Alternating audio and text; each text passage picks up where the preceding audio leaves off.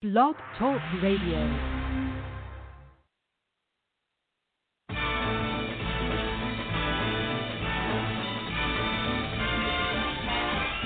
It's the most wonderful time of the year. With the kids jingle belling and everyone telling you be of good cheer. It's the most wonderful time of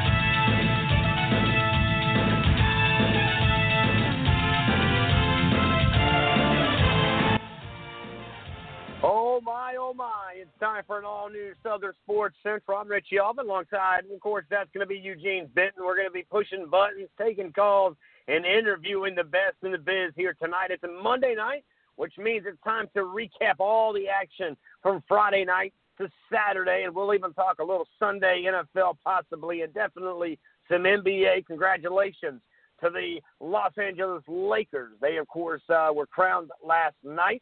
Tonight, my Dodgers. They get it on here as they will be battling out for the National League and the Atlanta Braves, and of course the Astros. And uh, well, there's another team down there in Florida that's going to be uh, trying to do a little something, and that is the Tampa Bay Rays. See what they can do. We've got a lot to talk about. We got a lot of great guests coming in tonight. Friday night did not disappoint us when it comes to the state of South Carolina and all the action that you were looking for here on Southern Sports Central. We had Eugene hanging out over at Oceanside, and that one was one heck of a battle. Joe Call and the Land Sharks find a way to get the dub on our game of the week. He will join us along with one of his players at 7:30. Brandon Biscobing covered the game of the week on the Grand Strand. That one was held in Sumter, South Carolina. The Gamecocks were down by 14 man, but it wasn't over yet because Carolina Forest did put enough points on the board, and uh, their quarterback at Sumter ended up bringing back the Gamecocks, and they won, if I'm not mistaken. And so with that being said, well, we're going to bring in their quarterback, and that is, of course, Mr. Hayden Vasquez. He'll join us at 8:30. We know at 6:30 it's time for Kevin Bilodeau from Live 5 News and Live 5 Sports, our CBS affiliate here in the Low Country. He'll join us at 6:30. He's going to recap all the craziness here in the low country side of life. Then at 7 o'clock, it's Reginald Walker Jr. at 7. He, of course, handles multiple avenues around the country, but he does it in the Queen City, in Charlotte, North Carolina, where he'll join us at 7. We're talking college football with the big man. We're talking a little NFL, as uh, Dak Prescott, by the way, did not finish the game, went down. It wasn't good. But somehow, some way, the Cowboys found a way to pick up a W in the honor of their quarterback that went down. And we'll talk about some of the big games out of Sunday, and then I'm sure some MLB. We'll talk some NBA and a lot more. Then we travel up to the upstate. It's Greenville's head coach, who they, by the way, are rolling at three and zero. They knocked out a very good team out of Mauldin, who falls down and may have fallen out of the playoff conversation, but a team that's getting momentum with the speed and everything that they got going over there in Greenville and Coach Greg Porter. He'll join us. Let me bring in a man who has done a great job catching up with us here and continues to put some ballers out. Because, by the way, keep your Twitter handle on and keep it, well, in front of you because throughout the entire day, the South Carolina High School Blitz, along with Southern Sports Central, has released out at least a few of those top 88, Eugene. I know you've done a good job tracking it down and making sure that we uh, get the word out, buddy. So we got a spreadsheet. We got a spreadsheet going here. Uh, so far, of the uh, we got 24 of the 88 that have been officially notified via uh, Twitter, um, and that is that's broken down to six quarterbacks, uh, six running backs, one, two, three, four, five, six, seven, eight, nine wide receivers, and three kickers so far. So we still have the uh, the big guys up front, uh, tight ends, uh, maybe a fullback or something like that. Not really sure. You know, again, when it comes down to it, the coaches, you know, like we've had many many shows and many opportunities. You know, the kids should know around the state and their and their uh, coaches should know that these coaches have been looking at film. Uh, there's a staff there, you know, with the with the SC Blitz guys. You and I, have, you know, shared film and looked at film and and gave comments on, on kids that we knew. Uh, and, and then again, you know, uh, the coaches got together and what did we hear them say? The next step was they found ballers. Then they go to see who they're going to cut. And how they do that? They go to social media accounts and see uh, who may be not representing themselves the way they should. So that's kind of been the process. And you know, it, even though things were still moving um, last night, you know, there there's still things in play. Um, there's still some guys that are still, you know, waiting to see what happens. And uh, you know, so you know, guys just need to stay tuned. There's 62 more offers that will be extended out. So uh, keep the Twitter on. You know, do your homework. Just kind of keep it on ding in case you get that notification or whatnot. But uh, get your schoolwork done first.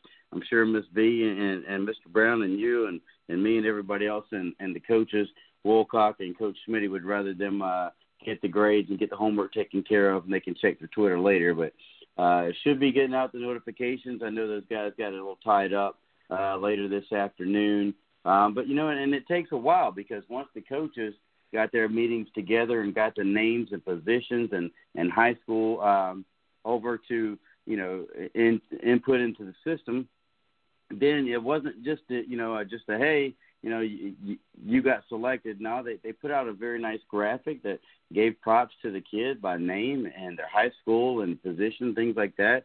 You know, so it was a they're doing it uh, very classy uh, as can be, and just letting them kids know that hey, you know we're we're going to promote you. We're going to put your name out there. Uh, you've been a baller.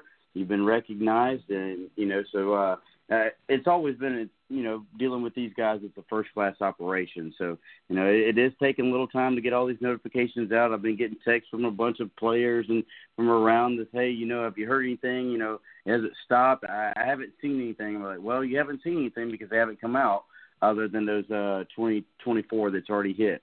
But um, you know, I was like, you know, just just be patient.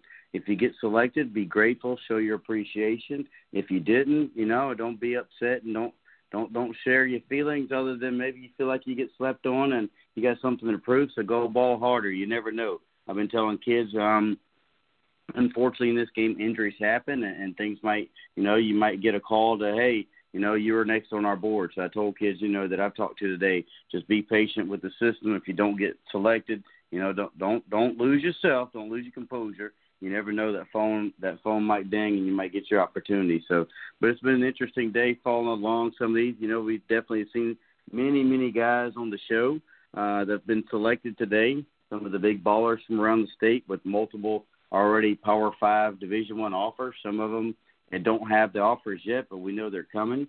Uh, some guys have been putting up big numbers so far this year, and so it's been it's been pretty neat to see them. Uh, I know the people are pretty excited. Parents are pretty excited and um, you know we're looking forward to hearing some more dings tonight. But uh, so that's been going on. You know, I've been looking forward to the guest list. got a pretty good guest list, and uh, of course, you mentioned the game that I was at Friday night.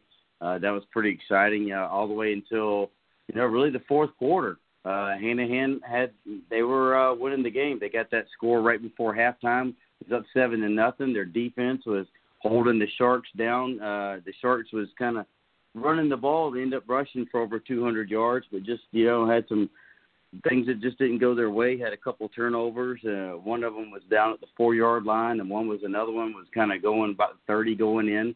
Uh, with the kicker they have is kind of a scoring position for them, as he proved later by hitting a 41 yarder. And uh, you know, I just it, it worked out. They got some key plays on defense. They got an interception, a big sack, as you remember. Uh, as you mentioned, the big defensive ends coming in to talk about that uh, that the next play after that sack, uh, Oceanside put it away with a touchdown. So um, end up winning the game 16 to seven. While you don't want to say ahead of time that you know that that was for the region title, a lot of people looked at it that way. Having seen the rest of the the teams on on film, you know everybody kind of figured going into this. You can kind of tell, you know yourself. You, you've uh, seen Fort Dorchester play enough, and that game's probably going to come down to Fort Dorchester and Summerville as it has for the past few years. You just kind of know because of the talent level who they played and also the win loss record of the other teams. If you've already beaten a team and you know they're you know they're you got that one on them, even if it ends in a tie, you win the tiebreaker. So while nobody's trying to get too far ahead and say it was a region championship and and and it's decided, you know there are two more games left, and I know Coach Call is going to get those guys ready. But um, so that was pretty exciting game. Went down to the wire on Friday night. Uh, ended up jumping in the car, jumping on my phone.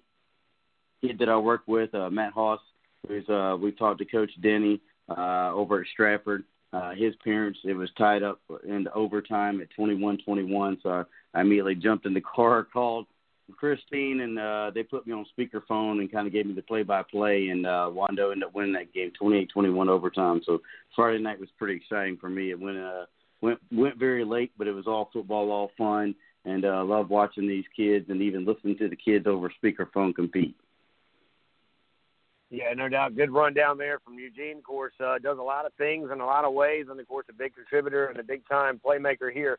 First here on Southern Sports Central. Of course, I was at a game that, uh, well, it was interesting if you were the Fort Dorchester Patriots, and an opportunity if you were the Stall Warriors. Of course, uh, RB Stall came over to the fort, and it was homecoming, and boy, it was one for the uh, Fort to remember, they ended up scoring 42 points in the first quarter. Not first half, first quarter, and I can break it down a little bit better. The defense scored 21 points. The offense scored 14.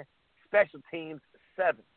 And then I tell you what, you got to give your uh, tip your cap to uh, the head coach over there at the fort. Coach Pratt pulled out his starters with two minutes left in the first quarter. They started having the running clock going into the second quarter to the end of the game. The final was 70 to nothing. Of course, uh, this is a game that you want to, you know, learn a lot from. Both teams can kind of get some things out of. Now, if you're Fort, you wait on West Ashley. That's Friday night. That's at West Ashley. That is going to be our game of the week. I know it uh, seems like uh, the Fort kind of gets uh, an opportunity after play, playing the likes of Goose Creek, they will also be highlighted again this week because if they find a way on Friday night, they will clinch a playoff berth in week four that will automatically eliminate if Summerville, by the way, playing at Ashley Ridge, if they find a way to win, then they will also clinch a spot in the playoffs, which will eliminate the bottom three teams in that region. That is a conversation across the state if you've ever wanted an exciting season, you got one. Yes, it's not the long season that we want, but some things are short and sweet, and that's what this season is.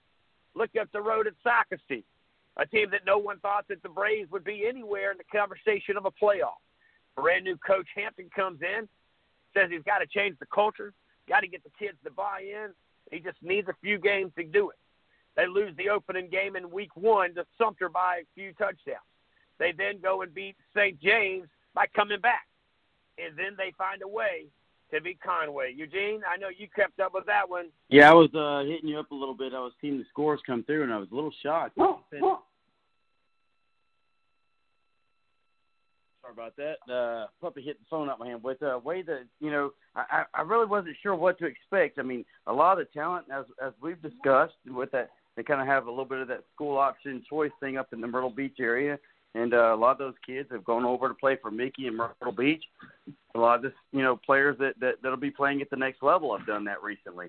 And so, um, well, hold on. No, well, hold really on. Hold on. Sure. I want to correct you on this real quick. I, I'm I'm 90 percent. That's not a school of choice up in Horry County. I, I, I, don't think that's the case. However, yes, there's a lot of kids from Socastee that have made their way to Myrtle Beach, and I didn't mean to interrupt you. I just want to make sure, from my understanding, and I could be wrong, but I'm pretty sure ain't much of a choice uh, other than uh, a choice to move. But again, that's not, that's not a school where they have failing grades.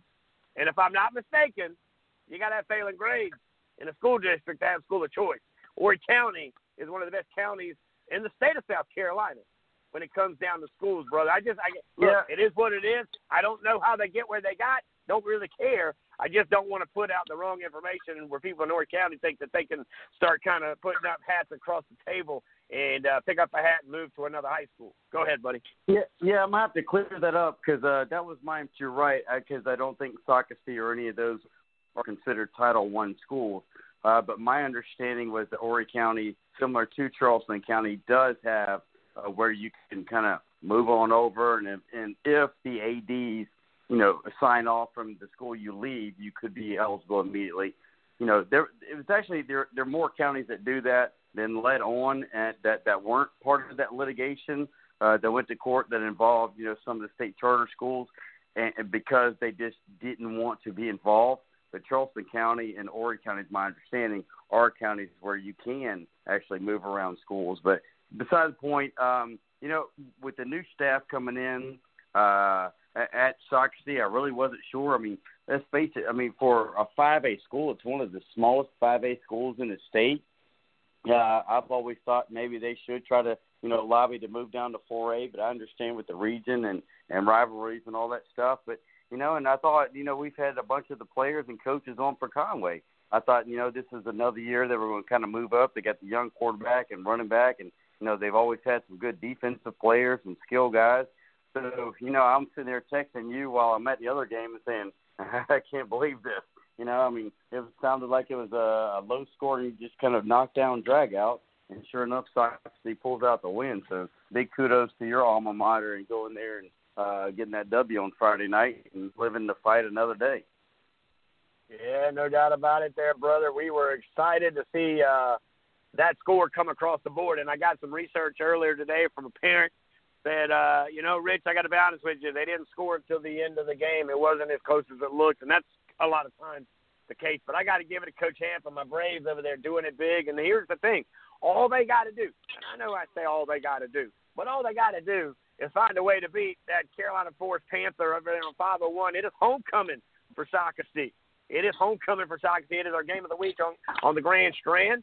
Brandon Biscobing will be calling that game, but he'll be doing it as the voice of the Panthers of the Carolina Forest. Right. We'll be talking to him on uh, Wednesday night as he'll fill in for Eugene. Eugene is going to be on the Thursday night show with Miss V, where the High School Blitz will release a lot of information on what we're talking about tonight, and that is the debut. Amazing 88 man roster coming to you from the upper state to the lower state. The best of the best will collide in the middle of the state in Columbia. It's going to be aired right here on Southern Sports Central. And I'm going to tell you this research, ladies and gentlemen. Oh, should you research things before you commit to things? And I'm going to leave it at that. That's all I'm going to say, Eugene, Well, about that. And that is will big you- time factor in life. I will tell you, and uh, I just before I've uh, missed out on it, a very good friend of ours and, and regular, you know, listener and contributor. We definitely got to give a shout out to him for getting his first big win. And oh, by the way, it came against my alma mater, and that's Coach uh, Jamar McCoy and the James Island Trojans. You and I were following along, you know, while we were doing all of our other stuff at the games we were, and back and forth with some of the scores that we were seeing, and you know, here we are. I get in, and it's a, you and I talked. I think it was about what twelve fifteen in the morning, and I just looked at my Mhm. phone. I said, "Oh my gosh, you know, McCoy gets a win this against my high school." So I put it out on Twitter. You know, tagged McCoy and some of the other coaches that we know. Uh, you know, Coach Brown, Devin Brown, and Curtis Williams over there, the O line right. coach, and I just was like, man, you guys finally got that uh, monkey off your back, and you did it against my high school, and you know they were all very gracious and loving for it, and I know those guys were happy. So you know we definitely you got to reach it, you got to send our love and shout out to uh, our guy Coach McCoy. He's always been a great dude to the show since day one. He moved down here from North Carolina. So congrats to him and the Trojans and the whole staff over there. Yeah, it's a big one. How about this one? How about Johnny Waters over there at First Baptist picking up their fifth win, if I'm not mistaken. It may be their sixth win, Eugene. I'm going to need to research that one.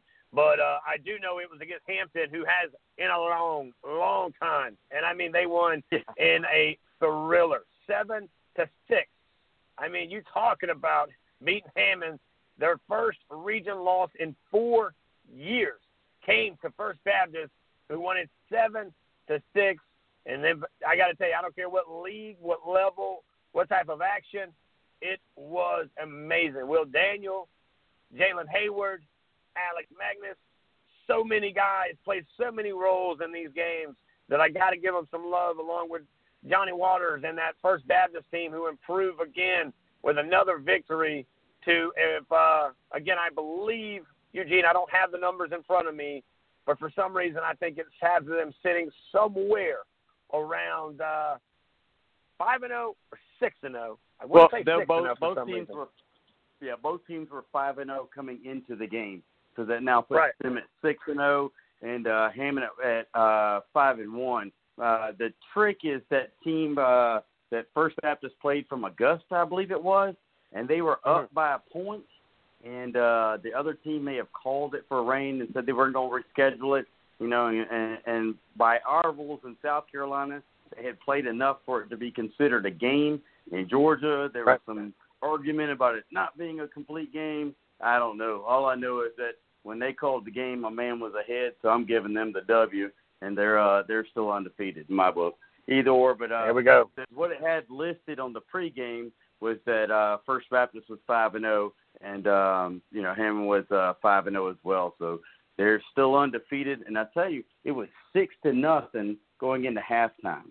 So they held that team. To, that they didn't score the second half, you know, and they put up that touchdown, got the extra point for the win. You know, those little one, those little, uh, those extra points matter. it sure does, because that's what put them over the top. So, um, you know, good job by those guys and Coach Waters. You know, because as soon as that game was over, my man packed up and went and saw his uh, superstar receiver from last year, Sincere Brown, down at uh, UCF in Tampa, and he and his wife packed up and took off as soon as they could to get down to Florida to watch that game. So, kudos to him Big and game. uh, yep. congratulations to the Canes.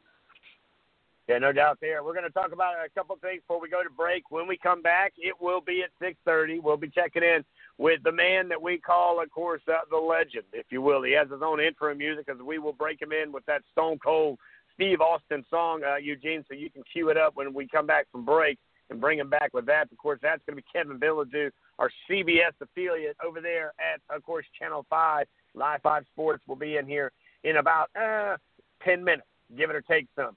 Here's some Russian leaders around the low country. If you're checking out the top five in the rushing area, it's going to be Connor Rourke, a Palmetto Christian running back. He's got, uh, I want to say, somewhere, somewhere around 660 yards on the ground. Mr. Davian Brown, First Baptist, he's got 595. Then you've got Mr. Jaleel Porter from West Ashley. I'll see that cat one on one come Friday night, 377. Kendall Carrickson, a Palmetto Christian young man with 359 rushing yards, and Dwayne Wright, the running back from the fort, at 306. Going down the line and throwing it around on a Friday night, started off with Will Daniels. He's sitting there with 1286, 102 throws and 59 completions, 12 touchdowns. TJ Hatchett from Pinewood Prep, another skeezy young man, getting those numbers up. Again, they played a little more games than the public schools. They've got he's got 828. He's 83 for 175. Connor Rourke, Palmetto Christian, 43, 58, 616 yards. And Trey Miner, sitting there from Berkeley, he's got 35 for 63, 595. Zoltan Osborne sneaks out the bottom side with a completion of 26 42 for 546 yards. Looking at the receiving side of life, it is Jalen Hayward, the First Baptist young man. He's got 14 catches for 486 yards. Corey Morix from St. John's Christian, 23 completions for 389 yards. Doug Fishborn from First Baptist, 11 completions for 334. And T.J. Wright, Pinewood Prep, 16 catches for 285. I want to give some of the other guys some love because, again, the public schools are a little bit behind those of the SCISA guys. They started a few weeks earlier. O.J. Washington is the first public school guy out of Fort Dorchester, nine catches, 261 yards, and three touchdowns. Berkeley's Marion Mitchell, nine completions, 232 yards. And looking around again, you got to look at tackles. We got to start off down here, and you got to give a lot of love to uh, Philip Simmons, Tyler Harper. He's got 31. Hanahan's Alex Harriet with 30. Then you go down and look around. Caleb Edwards with 25 from West Ashley. Big time numbers doing big time things. And again, guys, you start to kind of look around. We got more numbers. We'll share them in a little while, Eugene. But just want to continue to, to show love to the SCISA guys. We loved on them because they were the first group that got out there that balled out on Friday nights under the lights. But now that everybody's under the lights, We want to make sure that we're fair and that we make sure that everybody gets that attention because there's a lot of guys doing a lot of things. And I got to be honest with you, this is a very special season for a lot of these up class, I would say seniors, because we have no idea what tomorrow brings these guys. It's as if you are going to Myrtle Beach in July and looking for a hotel room is about the same feeling, Eugene, that these guys are going to have when it comes to looking for a place to play football this time next year. Yeah, it, you know, for all these guys, it's uh, you know, especially these uh, juniors. You know, hopefully they'll still have they'll have a full season uh, to look forward to that next year. These seniors, as we talked about, you know, fortunately compared to their cohorts in, in baseball and, and and the spring sports, you know, they at least so far have had a season. Uh, many of them have had a chance to have that senior walkout. I know Oceanside did their um, senior night uh, this past Friday night. Homecoming will be next week. You said Fort D had their homecoming last Friday night. We've seen that around, kind of around the state and around, especially around the area lately. But um, you know, these seniors, man, it's got to make the best of it. Uh, ball out because you only have a few opportunities left. You know, and you, you're never given anything, so take the best of it. You know, we've talked about that before. You know, the something could happen. We we knock on wood, cross our fingers and toes that it doesn't. But you know, the game could be taken away from anybody at any time, or all of us, as as we saw uh, just a few short months ago. So um, you know, words of the wise for these uh, seniors, man. Make every single play, every practice play, every game play count because you just never, never know. And if you're trying to get to that next level, you know, you got to have be scrounged and filmed. And we can't say enough Get your name out there. Get on social media. Use it for the right reason, not the wrong one. And make sure you are trying to reach out to every coach, every program. Now's not the time to be sulking because you didn't get that offer from Clemson. Now's the time to find you a place somewhere. Somebody's got a roster spot somewhere. Don't be afraid to travel. Go get that education and go ball. That's uh, kind of what I think uh, has been our motto all along the season, especially for the 2021s. But so what we'll do now, uh, speaking with you, asked me you were uh, bringing up. I don't know. I, one thing I, I wish we would see when you were talking about these numbers from all these low country kids. I really wish more of the coaches, uh, and it might be they just don't have enough time or something. Um, would, would everybody would use the same source? It seems like most of the coaches in the state uh, use the max preps, but you do find a lot of programs that don't. Some coaches don't believe in putting it out there. They don't want to you know, kind of put all their numbers out there for the opposing teams to scout or whatnot. But it surely does help uh, for kids to be able to share that information and for coaches, and because it's such an easy tool like on Max. If you want to go to South Carolina, you can drill down to just South Carolina and just running backs, and you can see who has the most yards, the most carries. You can see who has the most touchdowns, yards per carry, and all that good stuff. So, you know, one thing I, I hope maybe we can get. Uh, our good friends at the Blitz. Maybe we can get together at the next South Carolina coaches meeting and just impress upon these coaches, you know, not really for that, but if we're really trying to help kids get to the next level, that might be a good tool. And if we get everybody on the same page, you know, then you're not necessarily always comparing apples to oranges. We might be able to compare at least a red apple and a green apple and, uh, you know, kind of help these kids, again, promote themselves in a good light. Yeah, I agree with you, man. And here's the thing: we got to go a quick break. We'll take a about three minutes. We'll bring in Kevin Bilodeau from the CBS affiliate down here in Charleston, South Carolina. Over there, of course, at Live Five News Channel Five is alive and well, and we'll be right here at six thirty. But uh, you know, there is ups and downs and all arounds with each avenue. And again, to find out one source, maybe it's us, maybe it's us and our partner in the upstate these South Carolina High School Blitz works together at the next coaches meeting and say, look, we're going to do it the right way. The problem is with Max Preps is they're not very consistent.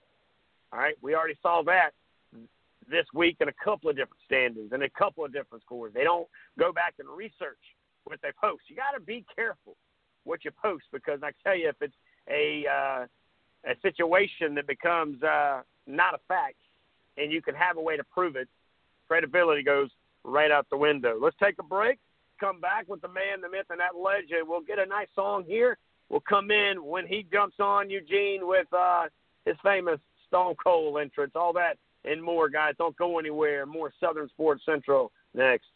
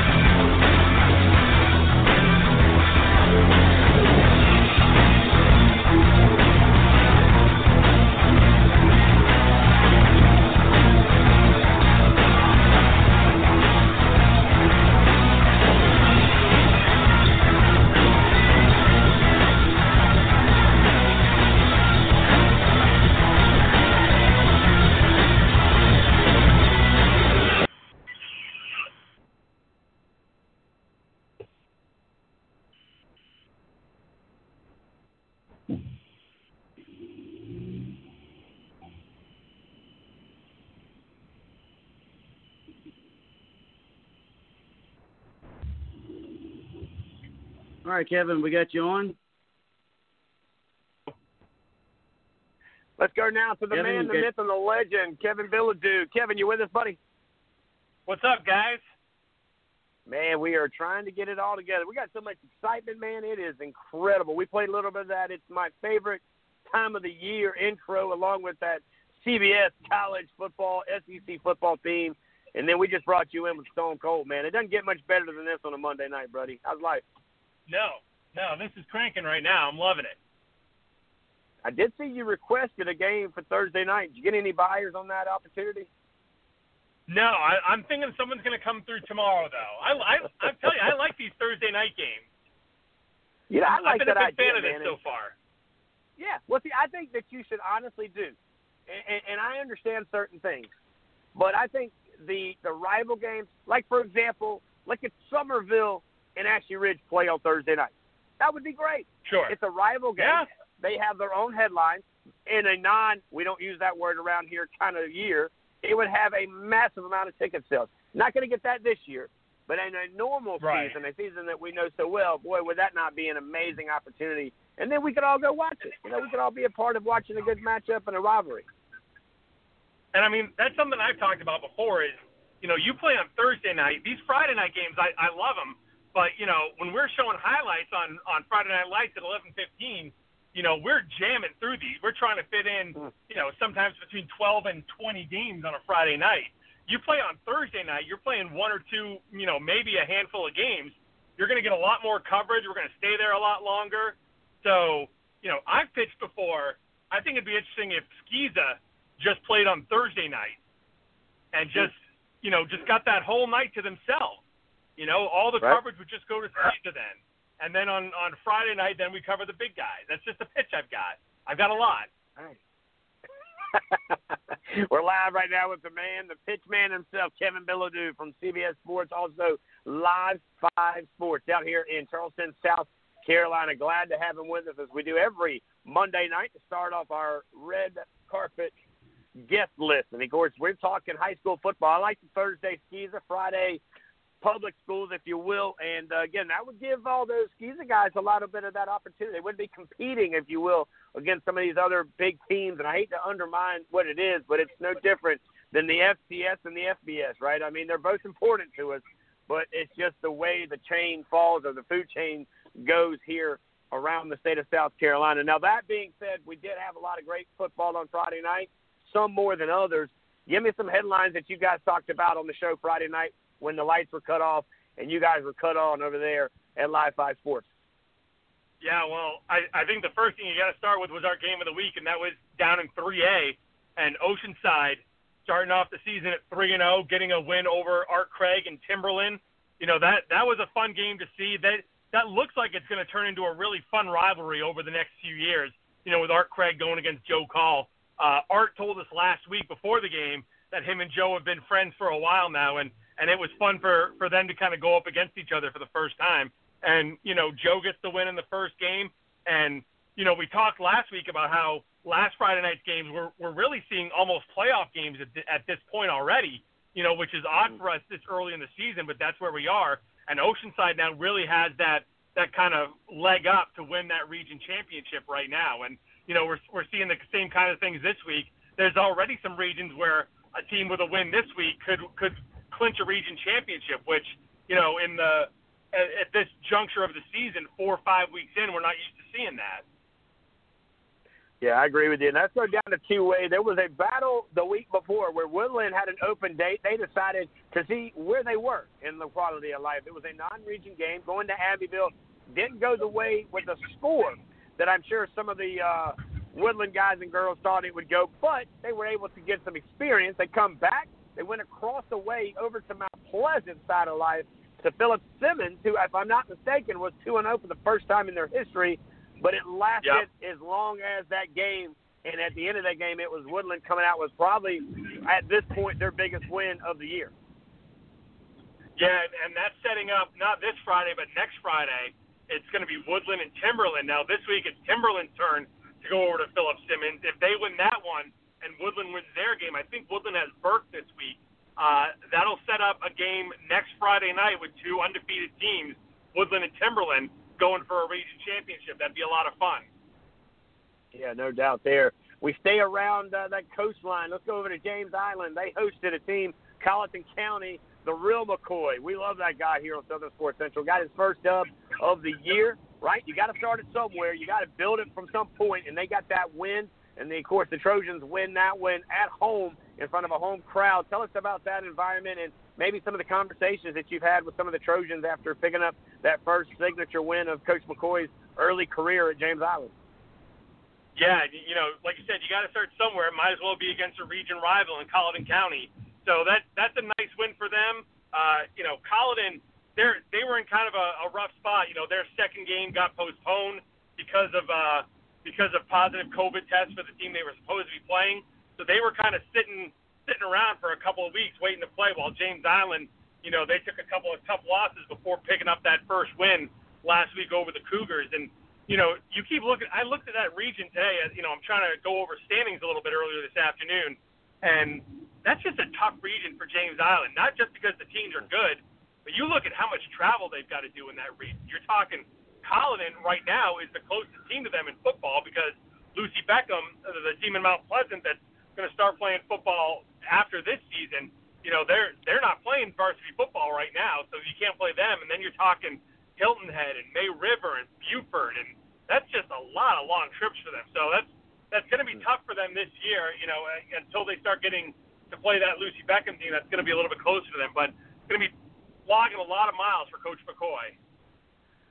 No doubt there, but he picks up that first one, and again, it does start somewhere. We'll see if they can do it because they got some big dogs down there in that lower part of the Low Country that they have to not only travel to, but then they got to play them when they get there. Of course, that one will play itself out. Now let's go down to one A before we hit the five A's. And uh, a good friend of all of ours, Sean Wright, lost his father before the game kicked off on Friday night. If I'm not mistaken, I don't have the sheet in front of me.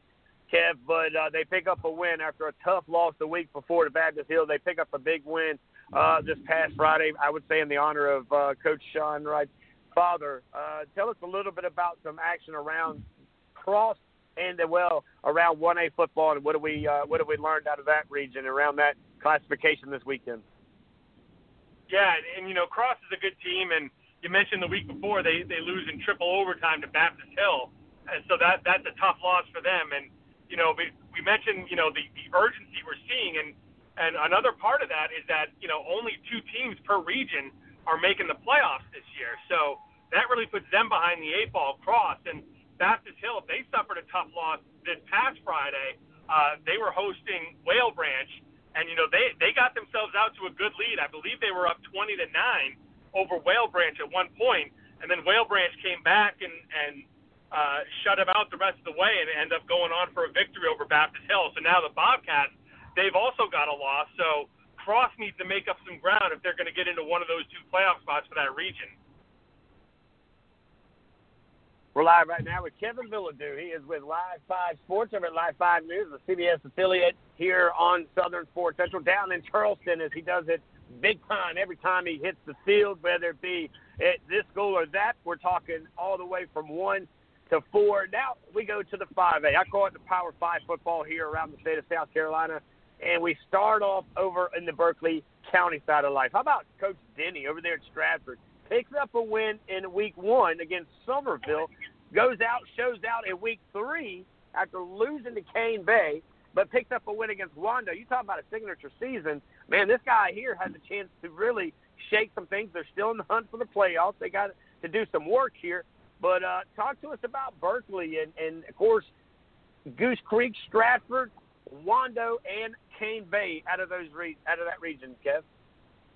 Yeah, a, a lot of that region is just kind of jumbled up together. You know, a lot of teams with a, with a loss or two already, so really no one's been able to pull away. Goose Creek, they're kind of at the top right now because they've got that win over Berkeley from that first uh, Monday night of the season. So they're they're kind of putting themselves on top right now. Berkeley, they picked up a win over Ashley Ridge this past Thursday, so that's setting up what's going to be our live five game of the week on Friday night as Berkeley plays host to Stratford. And really, the team who wins that is going to have kind of their foot in the door for that second playoff spot right behind the Gators. So, you know, if Goose Creek can win out in that region, which won't be an easy thing for them to do, but if they do, they've got that playoff spot set. And then whoever wins this game between uh, Berkeley and Stratford this week, they're going to kind of have their foot up for that second playoff spot to head into the postseason. Now, Kev, we come across the border of I-26 into Dorchester County, where they, of course, have the other side of a classification in 5A region play, Fort Dorchester just seems to be a team of their own, and there's a baseball movie called A League of Their Own. And at this point, I think that's a fair statement to say after the way they were able to kind of handle business with uh, a, a lot of players, if not all players, playing Friday night. Summerville, Summerville backs against the wall, had to make sure they pulled that game out to control their own destiny. They find a way to beat a very good and at the time undefeated West Ashley team three to nothing. And then there's of course Ashley Ridge lost Thursday night in a tough one on the road at Berkeley. Talk to us a little bit about all these teams on this side of the region along with Stall and how this guy I believe honestly is doing the most with what he's got and these guys still are playing hard. Yeah, I think you're right that the Fort is, is really just head and shoulders above everyone else, at least right now. They they really made themselves the class of the Low Country at this point, and they went out and they do what good teams do. They took care of business against a, a Stall team that's not quite on their level yet. Uh, that West Ashley Summerville game, you know, I, I've been here. This is my 17th year covering football in the Low Country. I'm 90% sure I've never seen a game finish three to nothing, that one did. And you know, I was there for the only field goal. I got I got to Summerville. It was about you know eight minutes to go in the second quarter, thinking I could just grab a couple quick highlights and get out of there. And really, nothing happened that last eight minutes. So I stayed through halftime you know, got a little bit more. Uh, West Ashley's first possession of that second half, they throw an interception in their own part of the field. So Summerville brings it back inside the five.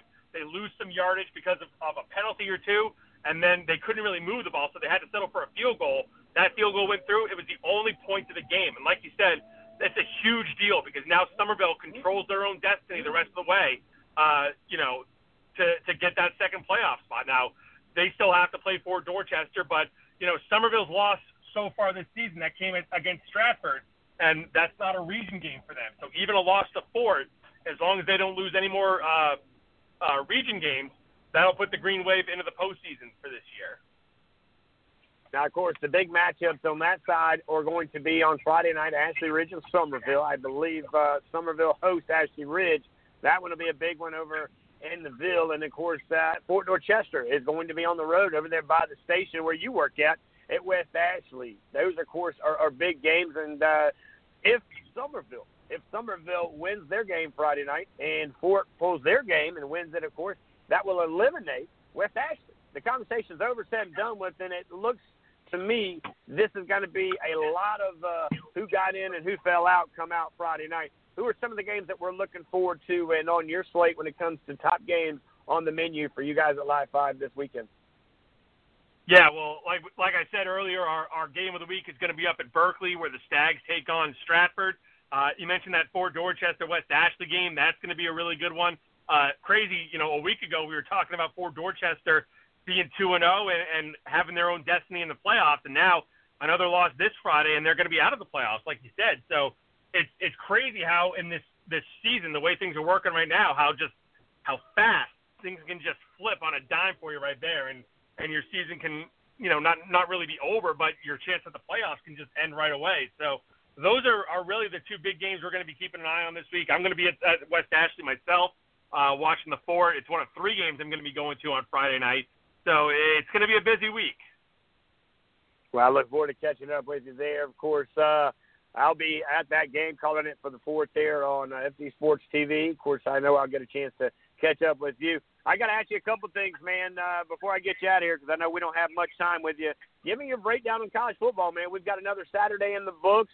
Uh, the NBA has crowned a champion. The NFL, well, we don't want to talk too much about it because I know you're probably not in the best of moods with your Patriots. But give me kind of your breakdown in those three sports that we just talked about, and you can throw some baseball in there too, bud.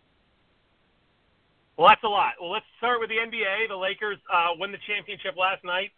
Uh, despite what headlines you may read, that was their 12th championship because I'm not counting the five they won in Minnesota. So the Celtics still have the most with 17, and that's all we're going to talk about that. Uh, baseball, you know, the, NL, the NLCS kicks off tonight. The Braves uh, in game one of their series against the Dodgers. Uh, the ALCS with game two tonight. Uh, the, the Rays beat the Astros last night to take a one game to none lead. Uh, so that's how the baseball playoffs are shaking out.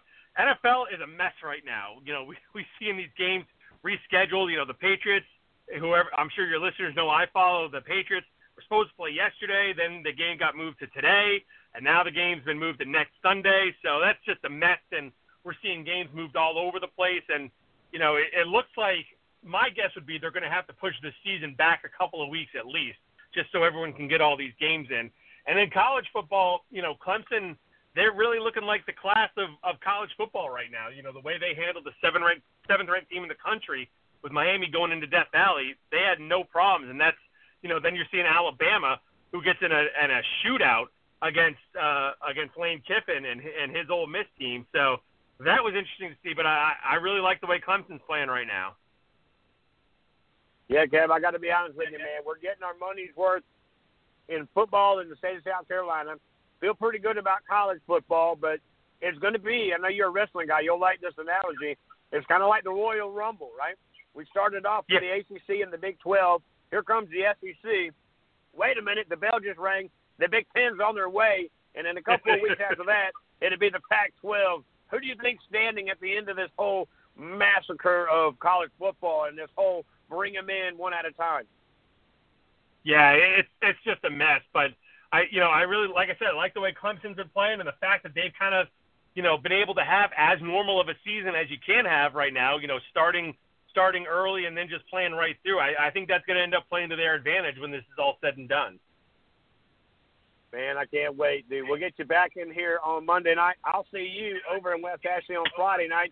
Give yourself an opportunity for our listeners to follow you, how to catch up with you, and what's happening coming up at the end of the week.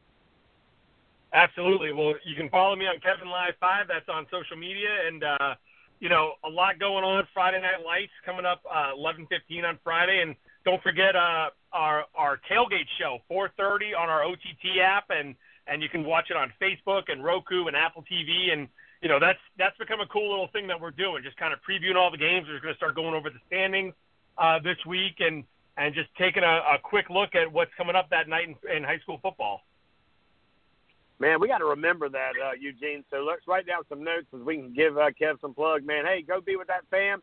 Thank you for being part of our fam on Monday nights and every other night that we need you, buddy. We look forward to it, and I'll see you out on the field Friday night under the lights, buddy.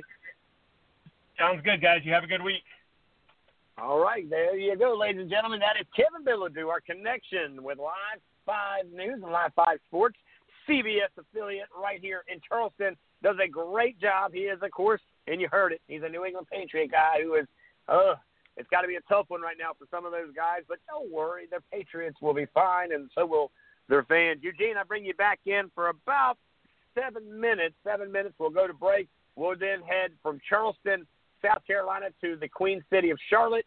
We're with Reginald Walker Jr. He's got college football on his menu with us tonight. Also talking a little bit about that NBA final game last night. The NFL played some football over the weekend as well. And then, like we talked about, oh, can the Dodgers do what I need the Dodgers to do? Because it's been a pretty sweet season for me, man. Every single weekend, you know, I can count on at least three out of my four teams to win big. That, of course, uh, starts on Friday, right? Friday night, we've, uh, or even a Thursday, has been the Dodgers. The Dodgers have been winning, doing things big. Then Friday night, the Fort, they come in, they've been handling business. My Gamecocks, oof, thank you this weekend. You did what you needed to do. And on uh, Sunday, we didn't get a game with the Packers, but usually the Packers are winning too, man. So it's kind of a pretty good sports season for me, man. I don't know all this complaining about playing or not playing, but I know when my teams are playing, they're playing. They're getting it done. Now the Gamecocks are on this wagon, so hopefully uh, Muschamp can figure this thing and we can keep moving the chains and doing the things that need to be done so that I can keep having these clean sweeps there, Eugene. How about you, man? How's the weekend going for you and your teams? you had to bring that up, didn't you? No, um, you know, it, it, it, you know, my baseball teams, the Red Sox and the Cubs, are, are out of it. So, you know, we're we're looking forward to next year. We'll get things straightened out, I, I guess. Uh, you know, high school football, the, the Sharks won. That was a big win. Being there and watching a kid that I've trained uh, for a while, you know, do perform really well on the field, and a bunch of the kids that I've known for so many years uh, just get that big win. And, and for Coach Cole and Coach Offern and Coach Crosby and and uh, Coach Rivens and the whole staff over there, at Oceanside. You know, it's a pretty big deal. You know, with with losing 98% of your offense, and everybody knows, everybody recalls all the stars and all the points. You know, a team that scored 56 points on average and gave up 12 points per game last year, uh, set all kind of records. You know, I guess a lot of people, you know, moving up to 3A as well, uh, probably didn't expect a whole lot. Um, Coach Call comes in and takes over the helms and hires a bunch of you know some some young coaches and some well established coaches, and uh, for them to get that that region win over a guy that's uh, such a well known commodity and well respected coach, and Art Craig, a guy that I hold in high regard, and he just does things the right way, and he wins, wins, wins. You know, he's won two state championships and gosh knows how many titles. I know until last year he had won the region something like 12 years in a row over there at Timberland. Um, Hanahan did, was one and nine before he got there, and if you looked at the first two games, I think they were they hadn't given up a single score. Uh, I think they were averaging, you know, 40 or so points a game. So that was a heck of a big win to be there, part of that. So that was worth celebrating. And uh, my Gators just went out and uh, had the chance to put the game away and win the game and coughed it up at the 50-yard line. Ended on a field goal with as time expired to Texas A&M. So that was really disappointing. Now my two NFL teams, my Cowboys. Uh, everybody knows what happened to Dak. He went into surgery. I hear the surgery went well last night. Uh, and then my Saints are about to kick off here in a little while. So we'll see how Breezy and the Saints can do tonight. Uh, your Packers put a got, on them. And, how you, so uh, you it's, get it's two, not you going got two so teams well. in every sport. You got two teams in every sport, bro. We got, that's a Yeah. foul. That is Well, a you foul. know, that is a that is a man card foul. We are probably going to have to put you on suspension and take this man card, bro. You've got two teams in baseball, two teams in college football, two teams in the NFL, two teams in the major leagues. Man, you're all about See, that too. what- what- I never realized Well, that how until that tonight. happened was I had to be my own man and pick my own teams. But in my family, you were raised when it came to NFL football. You were raised. Yeah. You had no choice but to be a Cowboys fan. Your Sunday started li- like this. Mama woke you up and fed you breakfast. Your butt was in church, sitting right next to her in the pew. You had to sing. You had to read. You had to stand up. If you didn't shave, you got hit in the back of the head. Reggie and I were talking about that this week. I can't tell you how many shots to the back of the neck that we got for, you know, being a little silly or maybe not singing or mumbling or whatever. Uh, but church was over. Mama went and got started frying the chicken or picking up a bucket of chicken. Uh, one o'clock or four o'clock, whatever time it was, the TV was on, and she would sit in her chair and she would make one comment: "Shut up, the Cowboys are playing." So that's how my youth was spent when it come to them. Uh, my heart. granddaddy was sold insurance and was off of work every day about three o'clock. Picked us up from school, went to the house with a WGN game on was the Cubs, and he nicknamed me Bear when I was a kid, so I always followed the Cubs. And then, you know, I always kind of liked the underdog, so I started pulling for the Red Sox as well back when they had Manny uh, Ramirez and those guys and Pedro Martinez. And, you know, these are teams that you can't say I picked a winning team. Neither team had won a World Series in 86 years for the Red Sox and 108 for the Cubs. So you can't give me too much slack on my baseball teams because when I started following those guys, oh, I'm I'm not giving you any slack over the teams you picked. I just I, I'm just giving Yeah. you hell because you just. I mean, I'm So always going to hit you in the back of the head for having two teams. I mean, you ain't living at Maymay's house. No every, everyone house. has a story, man. Every I it, get it. it's legit. I was a Redskins fan, and then I saw the light, and it had Brett Favre in it, and I said, "What's up, Brett?" He said, "Hey, come over here." I said, "Okay, you got Sterling Sharpe and Brooks and all these dudes. I like what I see." Now you know I left the Yeah. posse that was over there with Art Monk and Gary Clark and Ricky Sanders. I mean, they had some dogs. I get it, but I grew up. I moved out of Mama's house and moved into my house, and then I put my stuff up. I get it. yeah. I'm busting your chops a little bit here on a, on a Monday night, but yeah, it, it's funny because me and and me and I know somebody else that gives you a hard time on you having two teams, and I don't know if uh I don't know if they're listening or not, but nevertheless, man, it's all in fun and and uh, it is what it is. I mean, you got two teams and ain't none of them winning. I mean, your Gators were winning, and then they blew a lead down in in Texas A&M. And let me ask you a question. That's got to hurt twice. Once because of Texas A&M and it's the SEC. Twice because it's the guy that coaches Texas A&M that spent all that time, Jimbo Fisher, at Florida State. Isn't that kind of like losing twice in one night? Kind of like getting fired on your day off? What's it feel like? Yeah, because when he was at Florida State, uh, that was when Florida was kind of going through some coaching issues, and uh, he just uh, kind of had their number. That was right at the end of last year of um, of Urban Meyer's tenure, and they kind of went on a four-game streak, I think it was, uh, when they won the national title and beat Florida a couple times. And so Florida's kind of been getting whipping Florida State. Everybody knows they suck uh, presently, and hopefully for the rest of uh, their existence. But um so so you know Jimbo just kind of getting that win. And it was just you know Florida Florida was just up on them and they, you know here's what we learned and I've seen a lot of people talk about it. And I even saw Reggie mention it in a tweet either this week or last week. One thing we've learned there's no more worrying about running up the score just don't take your foot off the gas until the fourth quarter hits zero zero zero because you never know I mean A and M just started running the ball now I'll, I'll admit it and some of the former Florida players have admitted it. Our defense is trash. We were absolute garbage this year on defense. And even when they weren't winning a bunch of games, even when uh, your head coach Muschamp was down there, they still had a great defense. They just couldn't score. Now they score 50 points and lose 52 to 50 or something crazy like that. I mean, you know, it's just it's just like you said. You know, I, I'm not saying asterisk season. It's just one of those weird seasons. But then again, like I said, you just got to win. And when you're up, you got a two touchdown lead. Don't take your foot off the gas. Stop changing it up. Don't run out. Worry about running out the clock. Stay the course. Play your game. Throw it when you need to throw. Run when you need to run. Mix it up. Put the game away and keep it away. Don't put it away and put it in your pocket and say, "Oh, we got this," because you don't. We see a lot of teams. Look at Alabama. They gave up probably the most points they have. I think they said in Saban's career there in one game Right. to his former offensive coordinator. You know, and that's a game they could have lost.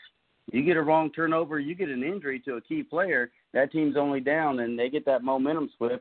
Uh, switch. I mean, you know, I saw it in the high school game Friday night. You know, the the Right. team uh, Hanahan was running the ball, running the ball, eat, eating up clock, eating up clock. Typical for Coach Craig. They're very well disciplined, don't have a lot of penalties, and just four yards cloud of dust, bang, bang, bang, bang. Second half, Coach Alford had a good halftime speech. The boys didn't give up a single first down in the second half. That's the thing is, man, you control that momentum, but you don't let up, and that's just you know it seems like Florida did. And again, they had the chance to put the game away right there at the end, and uh, was driving down the field and coughed it up right in the middle of the field and led to a field goal with two seconds left. So, uh, it was so frustrating. Uh, Call was texting me, and uh, another Gator fan was texting me, and I just was uh I was I was upset and then I had to sit there with uh my girlfriend and listen to her Clemson Tigers roll another win and it's Hey, obnoxious, at least your man. other they team always got to win. win. Hey, this is the part where you have two teams that works out for you. Your other team, and Reggie, I know you're listening. Go ahead and prepare for the top of the hour because I'm going to ask you: Do you lose a man card by having two teams in every sport? That is going to be our topic to start off, Reggie, in hour number two, as uh, Eugene's uh, Florida Gators were beat on the road to College Station, but his Gamecocks went to Vanderbilt and sang all the way back to Columbia with a dub. So we got to go to break. When we come back, we will head to the Queen City of Charlotte, North Carolina, with our big guy, Reginald Walker Jr. Don't go anywhere.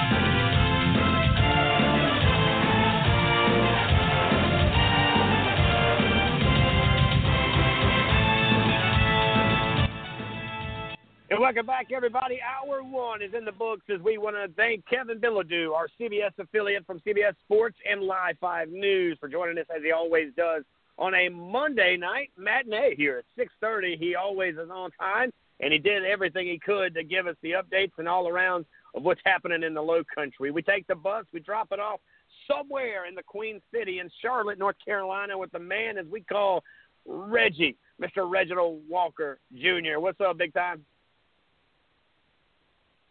What's going on, guys? Happy Monday to you.